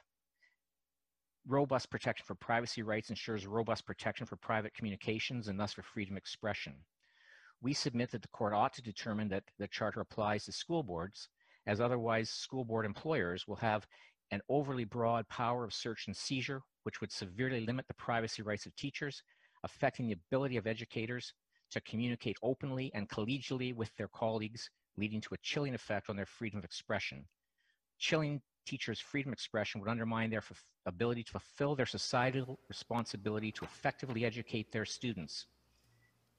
Without the, private, without the privacy to explore new ideas or to explore concerns about their institutions, teachers' innovation will be narrowed, which will diminish the quality of schools and the quality of education received by students. And we therefore submit that the court ought to find that school boards are bound by the charter in order to robustly protect freedom of expression within schools and other learning institutions. Thank you, members of the court. Thank you very much. Uh, Andrew Lokan. Thank you, Chief Justice and Justices. The Power Workers Union and the Society represent employees concentrated in the energy sector, including employees of government entities subject to the Charter. I will make three brief submissions as set out in our condensed book outline. The first is that employees have a strong interest in workplace privacy. Work is central to our lives. We spend more than half our waking hours at work. Our employment is an essential component of our identity and self worth. It gives us purpose. We have social networks at work. Employees are also a vulnerable group because there's a power imbalance between employer and employee. In light of these facts, employees require robust protection of their privacy. This is particularly true given the ever increasing role of technology. Employees frequently have opinions about their supervisors and colleagues. They may choose to share them confidentially. These opinions can be highly personal. Granting the employer power to search such private communications and potentially to disclose them affects employees personally because it affects their workplace relationships and even their careers. An employee's interest in keeping such communications confidential is substantial, even if arguably not quite at the biographical core in the same sense as medical or intimate lifestyle details. My second submission is that Section 8 should incorporate arbitral jurisprudence on privacy, but that the analysis remains under Section 8. In private sector workplaces, arbitrators apply a reasonableness test for rules or policies that impact privacy rights. This jurisprudence is a highly relevant source for Section 8 cases that arise in the workplace for three functional reasons. First, there's the strong conceptual overlap between reasonable analysis under the arbitral test and unreasonable search and seizure under Section 8. Second, arbitrators commonly cite Section 8 cases under the reasonableness analysis. And third, arbitrators have developed a list of factors to apply, such as the employer's legitimate interests, the employee's privacy interests, and as well, and this is very important, the availability of less intrusive means to achieve the employer's objective. What So, happens if there's a divergence between what the courts say Section 8 means and the arbitral tribunal, the jurisprudence as you refer to it? Which governs? So uh, if you're bound by the charter, the charter governs. And, and uh, I'll just give the reference to Irwin Toy, which was an arbitral jurisprudence case, but that illustrated application of those factors. And this court upheld the arbitrator's decision, um, uh, having uh, uh, applied those factors and cited Section 8 cases. So that's a good example of the mesh. Uh, arbitral jurisprudence does not replace Section 8 analysis. Where the Charter applies, it must be given effect, and the analysis may differ. Charter rights are part of the Constitution, which is the highest law of the land. The danger of looking at privacy only as a contractual right is that it will undervalue the right. Contractual rights are intent based, not normative, as Justice Jamal pointed out, uh, applies for the Charter. And uh, with respect, I do disagree with my friend Mr. Avraam that the arbitral cases we cite provide stronger privacy protection than Section 8. No employer agrees to stronger than charter uh, protection of rights. My third submission is that workplace searches must be based on reasonable grounds. For a search to be reasonable, it must be justified in the circumstances, and we suggest a number of contextual factors to be taken into account.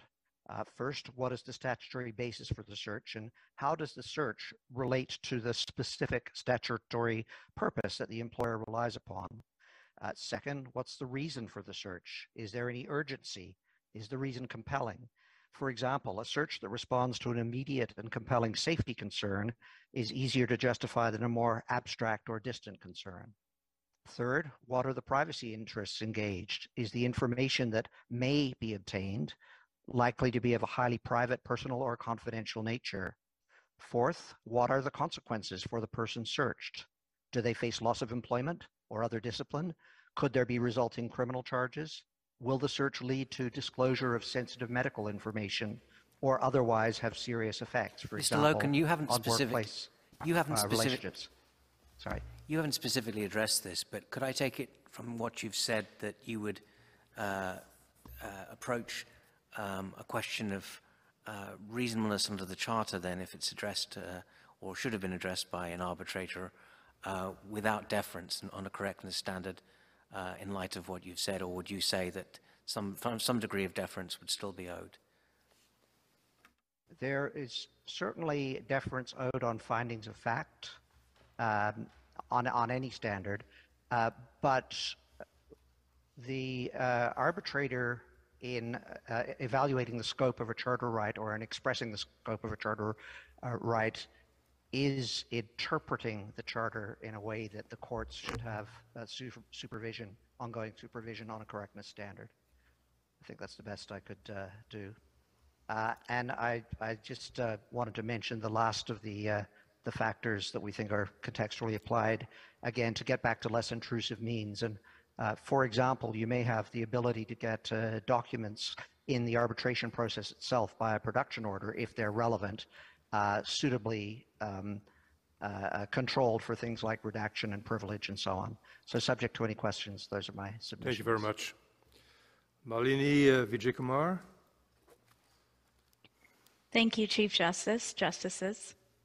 The National Police Federation intervenes solely on the issue of Section 8's application to public sector workplace matters and will make two submissions on this issue. First, that we should avoid broad assumptions about the level of one's reasonable expectation of privacy based on their type of workplace. And second, that given the dual nature of the state as employer and penal authority, we should also avoid broadly assuming that Section 8 provides a lower level of protection in all non-criminal workplace matters. In making these two points, I will provide practical illustrations from the RCMP policing context. To my first point, that the level of one's expectation of privacy cannot be assumed from one's area of employment, we raise this point in response to the Court of Appeal's statement that employees engaged in the policing or security sector, quote, may have lesser expectations of privacy as their employers may have a greater need for the authority to conduct searches and seizures in the workplace, end quote. And we would push back on this type of generalization with respect because the diversity of RCMP workplace environments illustrates that this is not always the case. An RCMP member might work in, a, in an office that resembles a nine to five corporate enterprise, or they might live and work in the same trailer sized building in a rural community, or they might be undercover and considered on duty to some extent every moment of the day.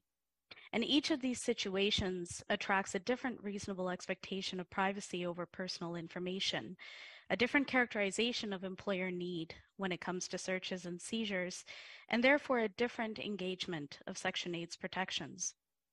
As a result, the totality of the circumstances test as applied to workplace matters should properly delve beyond the type of workplace into the specific individual circumstances at issue.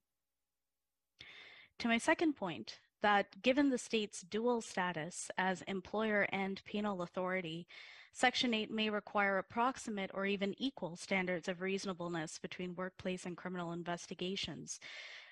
As another example here, this, the RCMP statute and policies governing employer searches and seizures actually do contain robust judicial authorization procedures and other mandatory safeguards, regardless of whether these searches and seizures take place in a workplace investigation context or as part of a criminal matter. And there are examples of these excerpts from statute and policy at page five of our memorandum. And this is because the RCMP's workplace misconduct investigation procedures are created with a potential parallel criminal investigation in mind, even if no criminal charge actually materializes. And therefore, those statutes and policies assume a comprehensive requirement of reasonableness for those searches and seizures. That comprehensive standard of reasonableness dovetails exactly with this court's observation in Goodwin that where a search or seizure has criminal like features and potentially serious consequences for the individual, closer Section 8 scrutiny is required. Given these examples, I submit that we can and should question the assumption that Section 8 provides an automatically lower level of protection in all non criminal matters where one's employer is the state, the closer potential of criminal jeopardy, which is extremely close in policing and security workplaces, coupled with the seriousness of the potential individual consequences, elevates the reasonableness standard for employer searches. So, in closing, in my submission, the policing environment, which is a category of public sector employment, provides us helpful guidance on this issue. And that guidance leads us, yes, uh, Chief Justice? No, go ahead. Oh, sorry. I saw your mic turned on. Uh, this guidance leads us to two conclusions.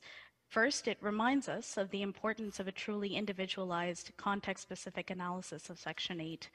And second, rather than automatically assuming that Section 8 provides a lower tier of protection in a workplace matter, we see how searches conducted by a state employer may realistically require a similar reasonableness standard in both workplace and criminal investigations. Subject to any questions from the court, those are my submissions. Thank you. Thank you very much. Caroline uh, Jones. Thank you. Um, the Ontario Principals Council is the exclusive bargaining agent of principals and vice principals employed in the English language public school boards in Ontario. And as a result, OPC is the bargaining agent for Ken Pettigrew, the principal whose actions in respect of the Grievors Google log are at issue in the instant uh, underlying arbitration. And OPC intervened to address two specific issues. First, the application of the charter to the school boards. Um, and secondly, the role of principals under the Education Act, and particularly the risk of conflating the role of the principal with the role of the school board under the authorized by law element of the Section 8 analysis. So, turning first to the application of the charter, um, in the context of the school board, OPC uh, adopts and relies on the submissions that you have already heard today from ETFO, from BCTF, as well as uh, the Center for Free Expression. Insofar as OPC's position is that school boards are inherently or by their very nature government. And we won't repeat or um, re echo those submissions to you today. Instead, we'd like to take a minute to simply address a very narrow issue that was raised by the appellants and echoed in a question from this court to the respondents about the routine non-governmental activities that could be or, or at risk of being swept in and under the charter, in particularly in the context of a um, of a consideration of a non-comprehensive assessment of the school boards as inherently governmental, similar to the approach taken in McKinney and the University of Guelph. It, but in the instant matter, which is not a matter of uh, construction contracts or maintenance uh, matters, it's an employment issue. Um, and Eh, these, these are not truly private contracts that exist between the board and the unions or the employees. Rather, in Ontario, the provincial government maintains routine and regular involvement across the employment terms and conditions of employees of school boards, and you'll see this set out in paragraphs 14 and 15 of our factum. The province is actually responsible for the negotiation of many of the key terms and conditions contained in the collective agreement and retains control over those central terms throughout the life of the collective agreement. So, in practice, the school board functions to a large extent as a co employer with the province, required to cooperate with the Crown, required to have certain settlements approved by the Crown, and to permit the Crown's participation in the grievance arbitrations over uh, significant elements of the matrix of rights set out in the collective agreement. So, any effort in this context to disentangle the school board's authority over employment runs up against the enormous amount of authority that is vested in directly the province.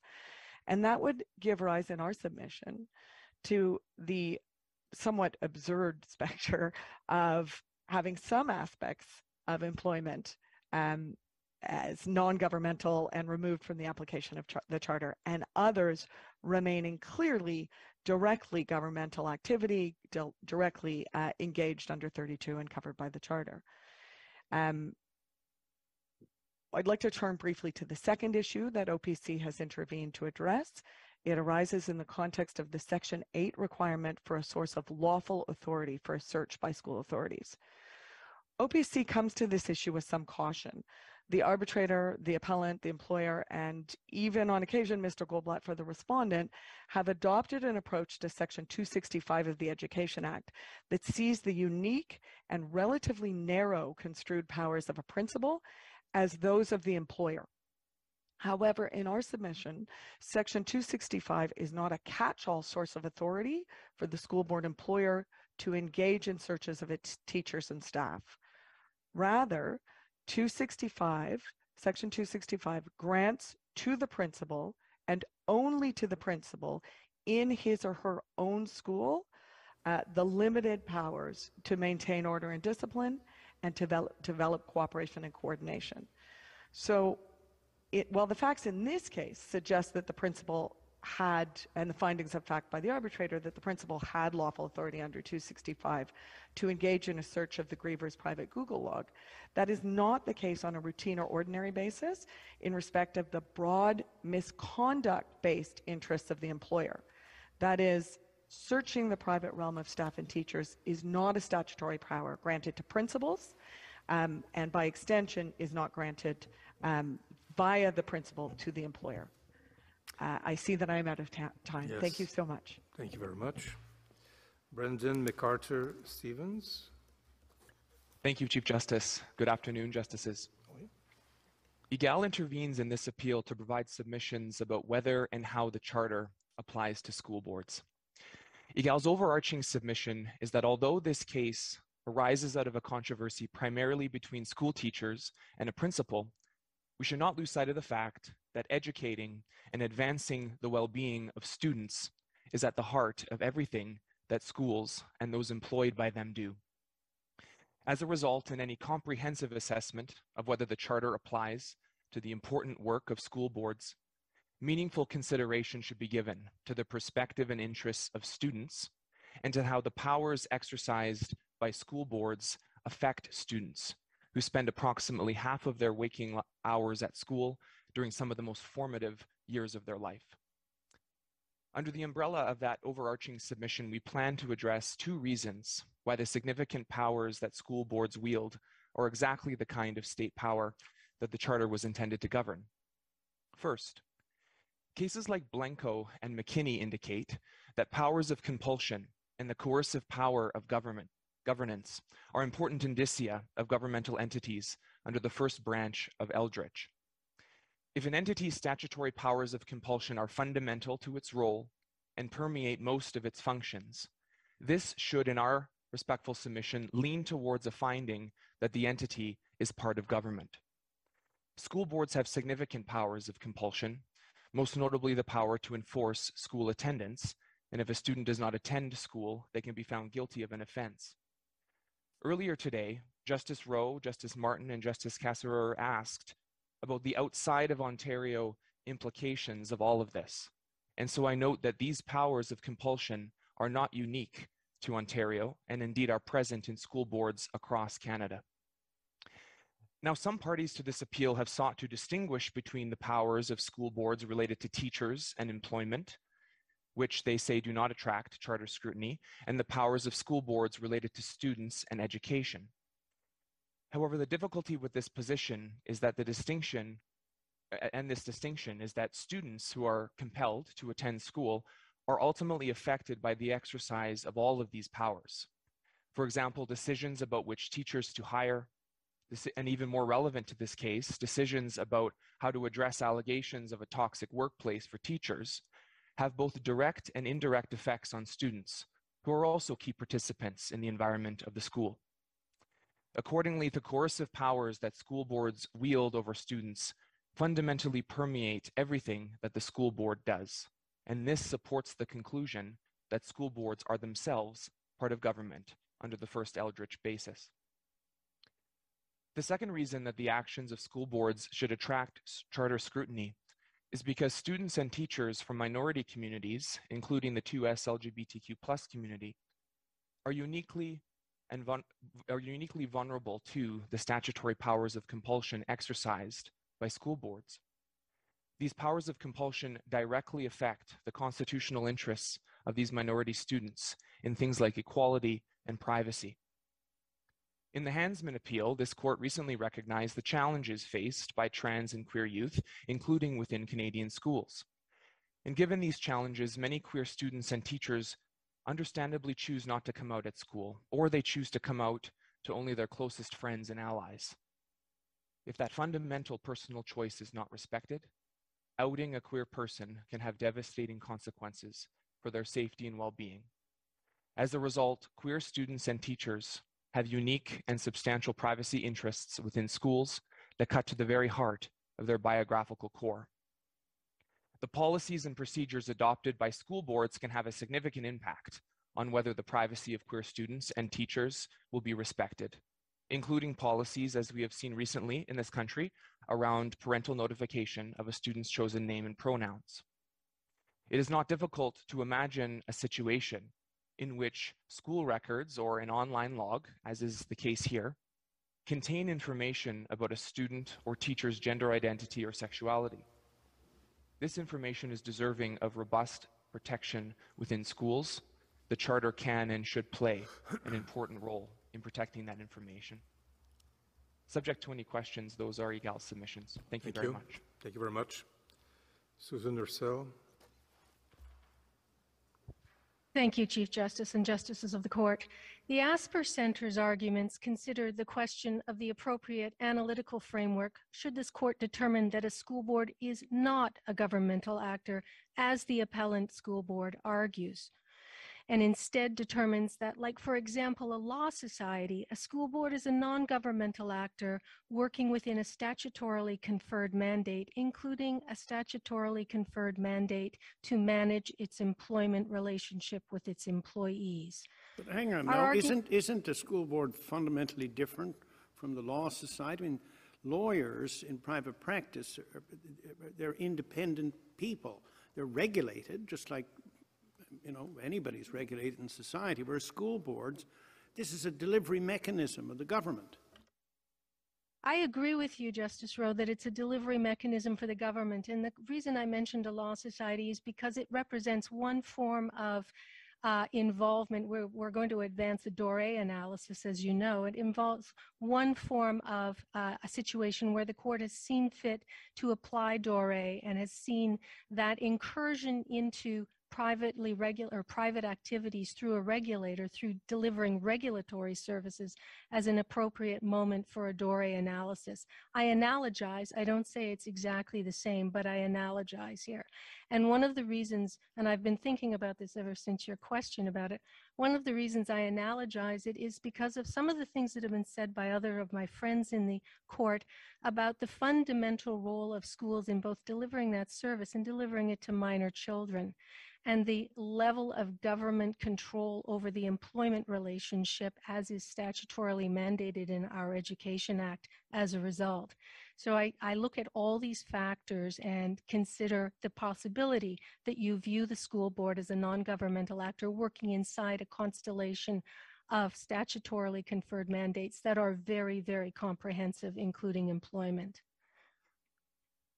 Our arguments center on the application of Doré and focus on when it will be an appropriate framework and what the correct standard of review is. As we note in our factum, there remains confusion around the context in which Doré should be applied and how. The Center seeks to advance an interpretation and application of Doré, and in doing so, provides suggestions on where clarity could be found. Both the Doré analysis and the Oakes analysis start from the finding that a charter right is engaged in a certain context. In an Oakes analysis, the government has engaged a charter right.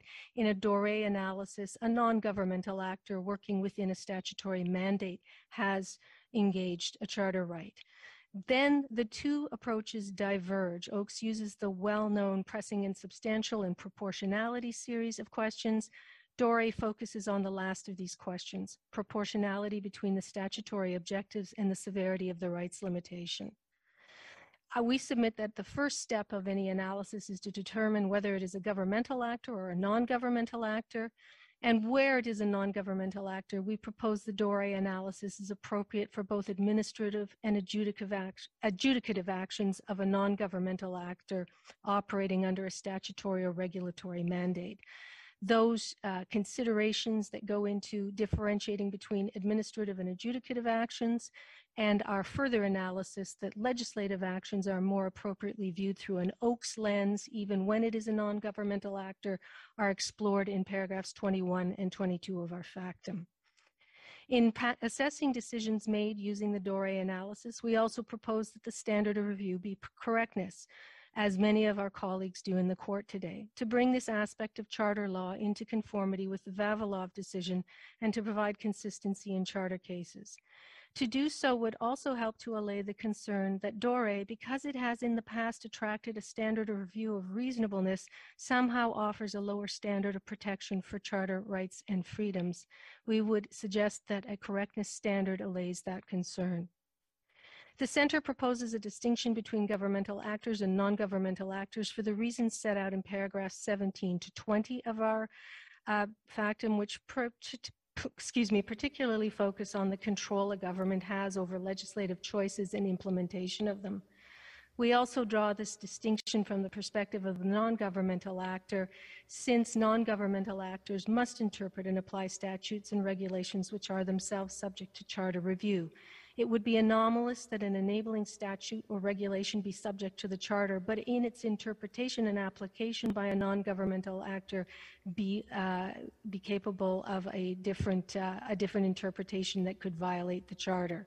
In order to avoid this anomaly, a framework for charter analysis of the actions taken by non-governmental mm-hmm. act actors under the rubric of legislation or regulation is necessary, and Doré provides a robust and appropriate framework for analyzing most decisions taken by such an actor. Thank you very much. Thank you for your time today. Thank you. Gerald Chan. Thank you, Chief Justice and Justices. The Canadian Civil Liberties Association focuses its submissions on Section 8 of the Charter and more specifically on the principle of content neutrality. And to that end, I'd like to make three points with my time this afternoon. The first point concerns the rationale for the principle of content neutrality. This court has made it clear going back to Hunter and Southam in 1984 and following through to Wong in 1990 and more recently to Marakah that the purpose of Section 8 is to prevent privacy breaches before they happen, not simply to remedy them after the fact. And that's because privacy, once lost, can seldom be regained. In order for Section 8 to fulfill its promise of being preventative, this court must approach the question of whether there's a reasonable expectation of privacy in broad and neutral terms, as the court said in Wong without relying on the contents of what's ultimately found, without engaging in an ex post facto analysis.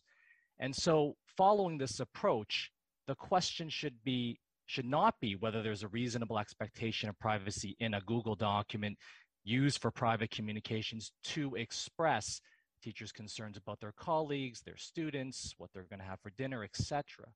Rather, the question should be framed at a higher level of generality as simply whether there's a reasonable expectation of privacy in a Google Doc used for private communications, period.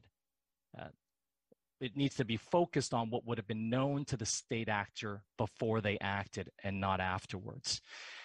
Second point I'd like to make with respect to content neutrality concerns context because we say that content neutrality is fundamental to the purpose of the charter guarantee at issue, this principle of content neutrality is equally applicable in the administrative and regulatory context as it is in the criminal context. What may change with context is the strength of the expectation of privacy, the degree of the expectation of privacy, and therefore the specifics of what Section 8 reasonableness requires. For example, whether you need to get a warrant, whether the test is reasonable grounds to believe or reasonable suspicion or some other standard. But what cannot change are the fundamentals of how this court approaches the Section 8 analysis, the framework, to use Justice Rowe's uh, language in an earlier question. That Section 8 framework must remain because at the end of the day, if this is a Section 8 charter analysis and not an arbitral privacy analysis, the charter must govern and it must retain the core features of how we approach and interpret Section 8. And after all, the animating purpose of the Charter guarantee, namely to be preventative, to prevent privacy intrusions before they occur, is applicable regardless of the context in which you are interpreting this charter provision.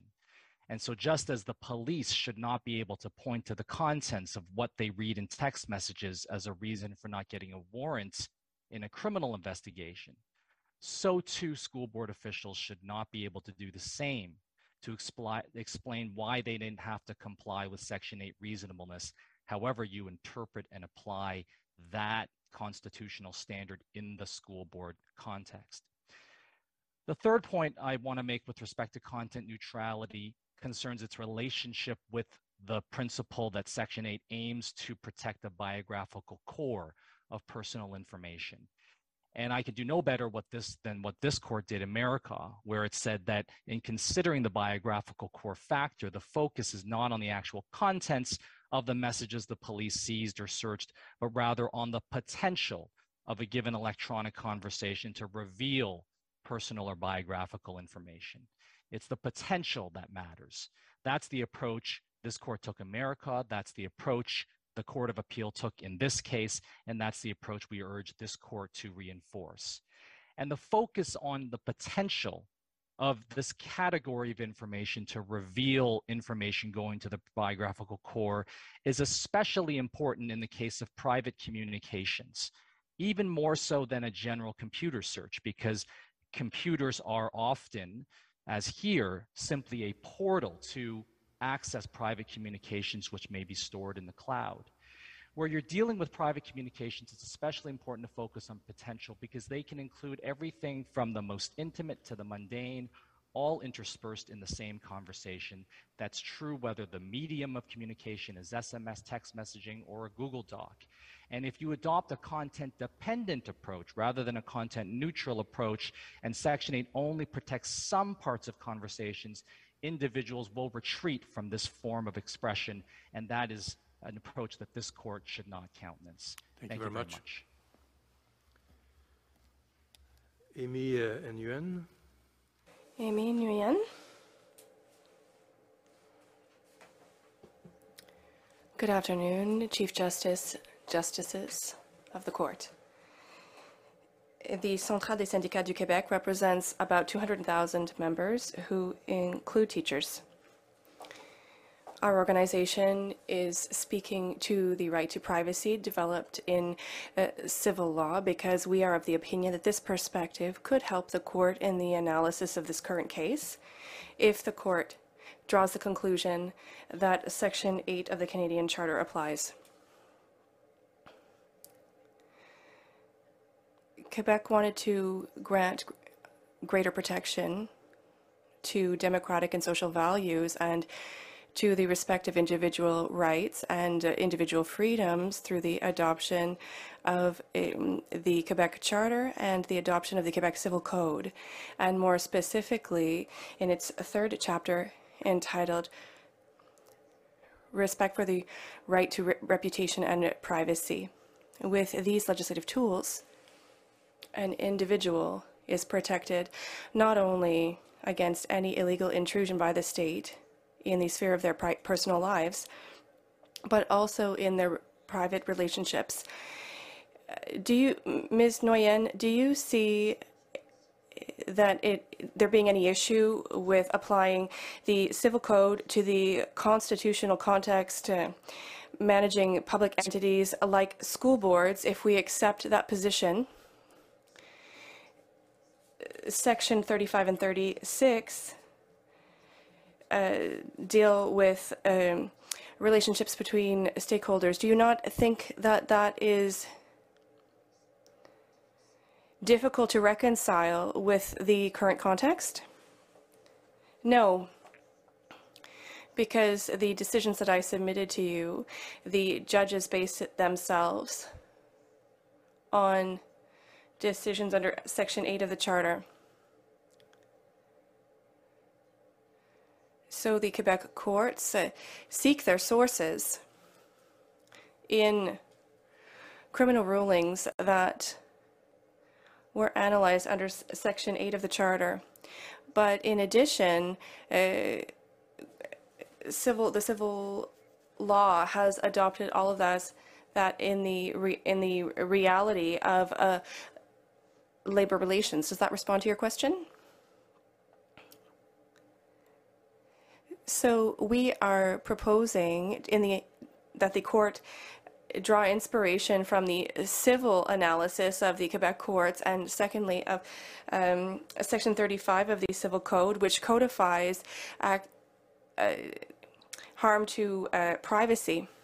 In our first point, labor law in civil code is part of social justice and and is seek to protect workers who are considered vulnerable in society.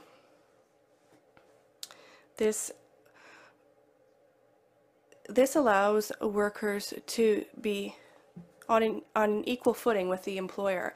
As a result, given all of this, the Quebec court has interpreted and broadly applied broadly and liberally applied all of the analysis on the right to privacy in order to protect uh, individuals' privacy. And one of the ways in which they ensure this protection is that the Quebec courts have included or accepted in the definition of the right to privacy everything concerning a sentimental life, the right to secrecy, and the right to confidentiality. On the whole, we must put forward forth the uh, dignity of employees in the study of the right to privacy. For our second point, we invite the court also to draw inspiration from Section 36.2 of the Civil Code, which is of public order.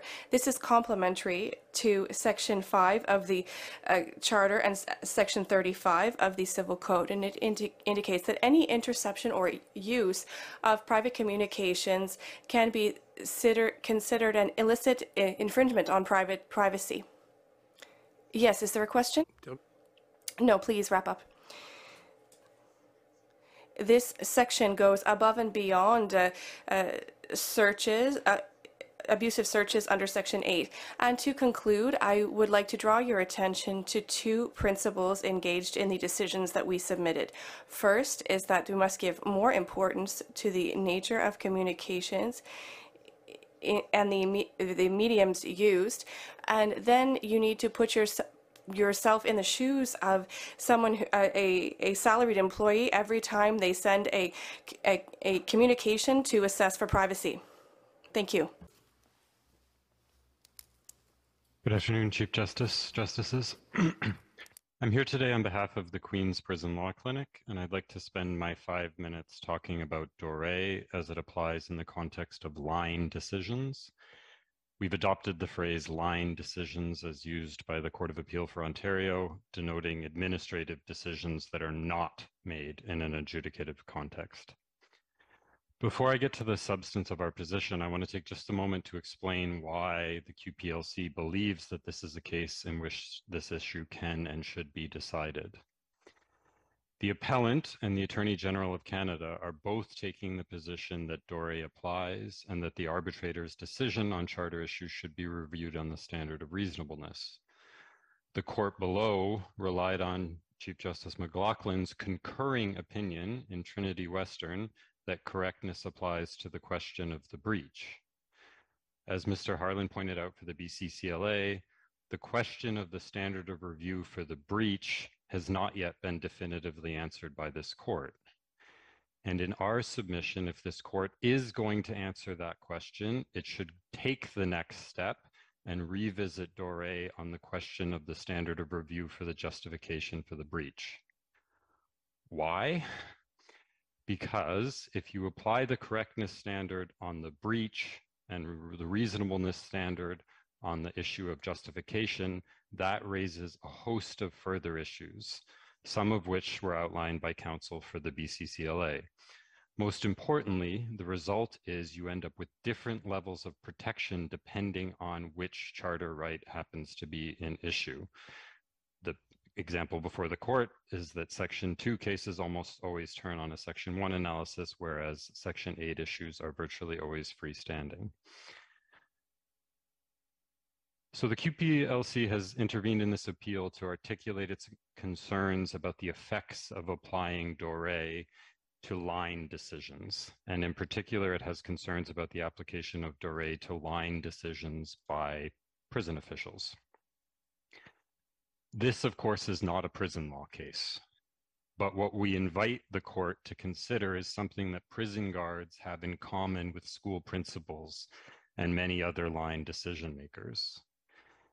These decision makers are called upon to balance charter rights with their statutory functions, whether it's running a safe prison, keeping unruly lawyers in line, or managing a toxic workplace in a public school.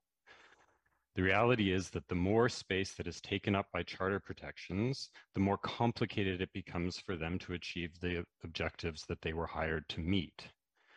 Running a prison that respects freedom of religion is just harder than running one that doesn't.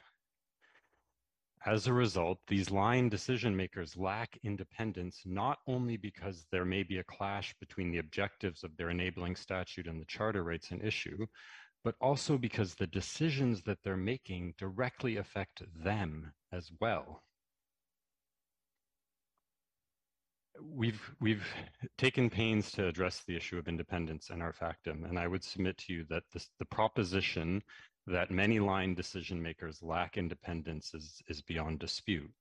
The harder question is, does that mean that courts should or should not show deference to their decisions on charter issues?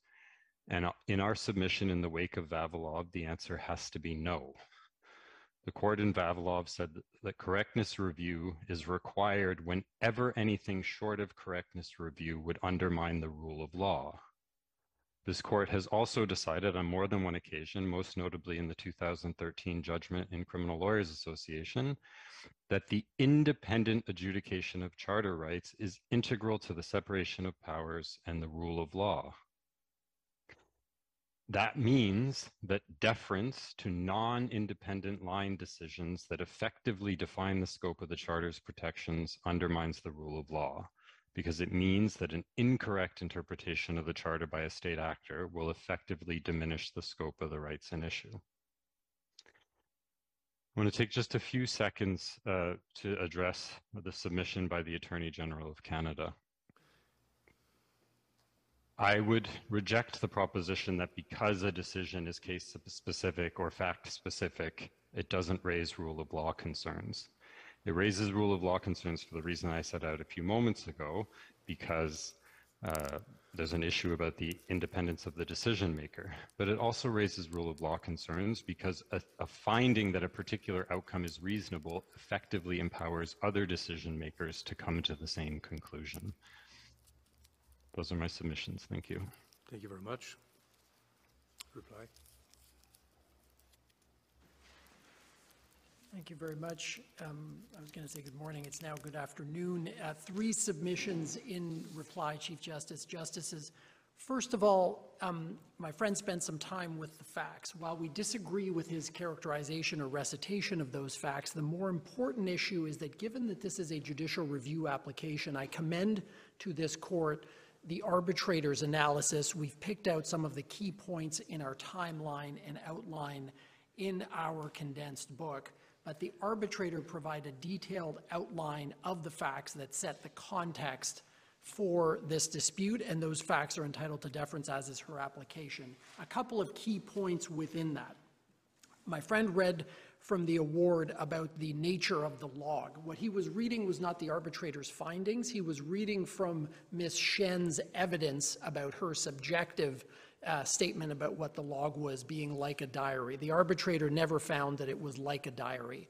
The arbitrator's um, factual findings, based on all the context, is found later in the award, paragraphs 212, paragraphs 220, 245.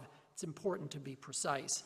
Likewise, questions is, about... Is your, is your general point there's a difference between the evidence considered by the arbitrator and the findings made by the arbitrator drawing on that evidence? Yes. Um, yes, precisely. And then likewise, in terms of what the principal knew or didn't know at certain points in time, The arbitrator made specific findings about that at paragraphs, for example, 224 and 246. And let's remember that unlike in a police search, where it's a binary question of the interests of the accused versus the interests of the state, the principal, for example, dealing with a toxic workplace environment, searching to preserve evidence, has a number of considerations in mind, including the interests of all employees to a safe and harassment-free workplace. And we've heard many interveners talk about the interests of students that could be implicated there. So it's not binary, and the arbitrator knew that, and she made detailed and contextual considerations in that regard. Likewise, second guessing, well, why didn't the principal, principal meet with teachers? He did speak with both of the grievors and a number of teachers, and it was addressed in the evidence at paragraph 87 why the principal decided not to uh, meet with the teachers at a certain period in time. The point is we've got to be careful with the record and approach it uh, respectfully. Now, secondly, in terms of the privacy issues, and I apologize if I'm going quickly, in terms of category errors, the arbitrator didn't make any of the category errors that are alleged. The arbitrator did not, as the Court of Appeals suggested, treat the biographical core as a prerequisite to the protection of privacy. She couldn't have because she found that there was a reasonable expectation of privacy. She simply considered the closeness to the biographical core in the sweep of all the circumstances, as this, Cole, as, as this court said to do in Cole. Likewise, content neutrality, as I said before, has to be seen in context. That's really a criminal concept that has different considerations here, the more important consideration is accurately describing the subject matter of the search and not at too high a level of abstraction. And that's what the arbitrator did. She appropriately viewed the subject matter of the search. When she referenced the phrase plain view, she wasn't using it in some technical criminal context that we would think of as a police officer looking for drugs and seeing guns. Um, she was talking about uh, the contextual factors that spoke to the objective um, reasonable expectation of privacy. Likewise, in terms of the argument about, well, there were two grievors. Well, the case was argued in terms of different breaches that implicated different people's expectations of privacy at different times, and that's how the grievor argued, and that's how the arbitrator decided it. And likewise, I would point to paragraph 68 of Marakah, which says that shared control and shared access can diminish a reasonable expectation of privacy. So the arbitrator's conclusion that there was a diminished expectation of privacy was not some kind of revolutionary, wacky labor arbitrator finding. It's entirely consistent with this court's decisions. Lastly, on charter applicability, shouldn't be decided either by a show of hands in terms of how many school boards are here, nor on the Potter Stewart kind of, you know, I know, I know it when I see it. If it's going to be the nature of the actor, We've got to run it through the principles in the case law. And it, it is a, a, a challenging case, but school boards ultimately do not have lawmaking authority. And therefore, they just don't fit within the construct of this court's principles in uh, category one nature of the actor. And lastly, the arbitrator here wasn't interpreting the Constitution. She was accurately and fairly applying this court's principles to the constellation of facts before her. Thank you very much. Thank you, the counsel, for your submissions. The court will take the case under advisement.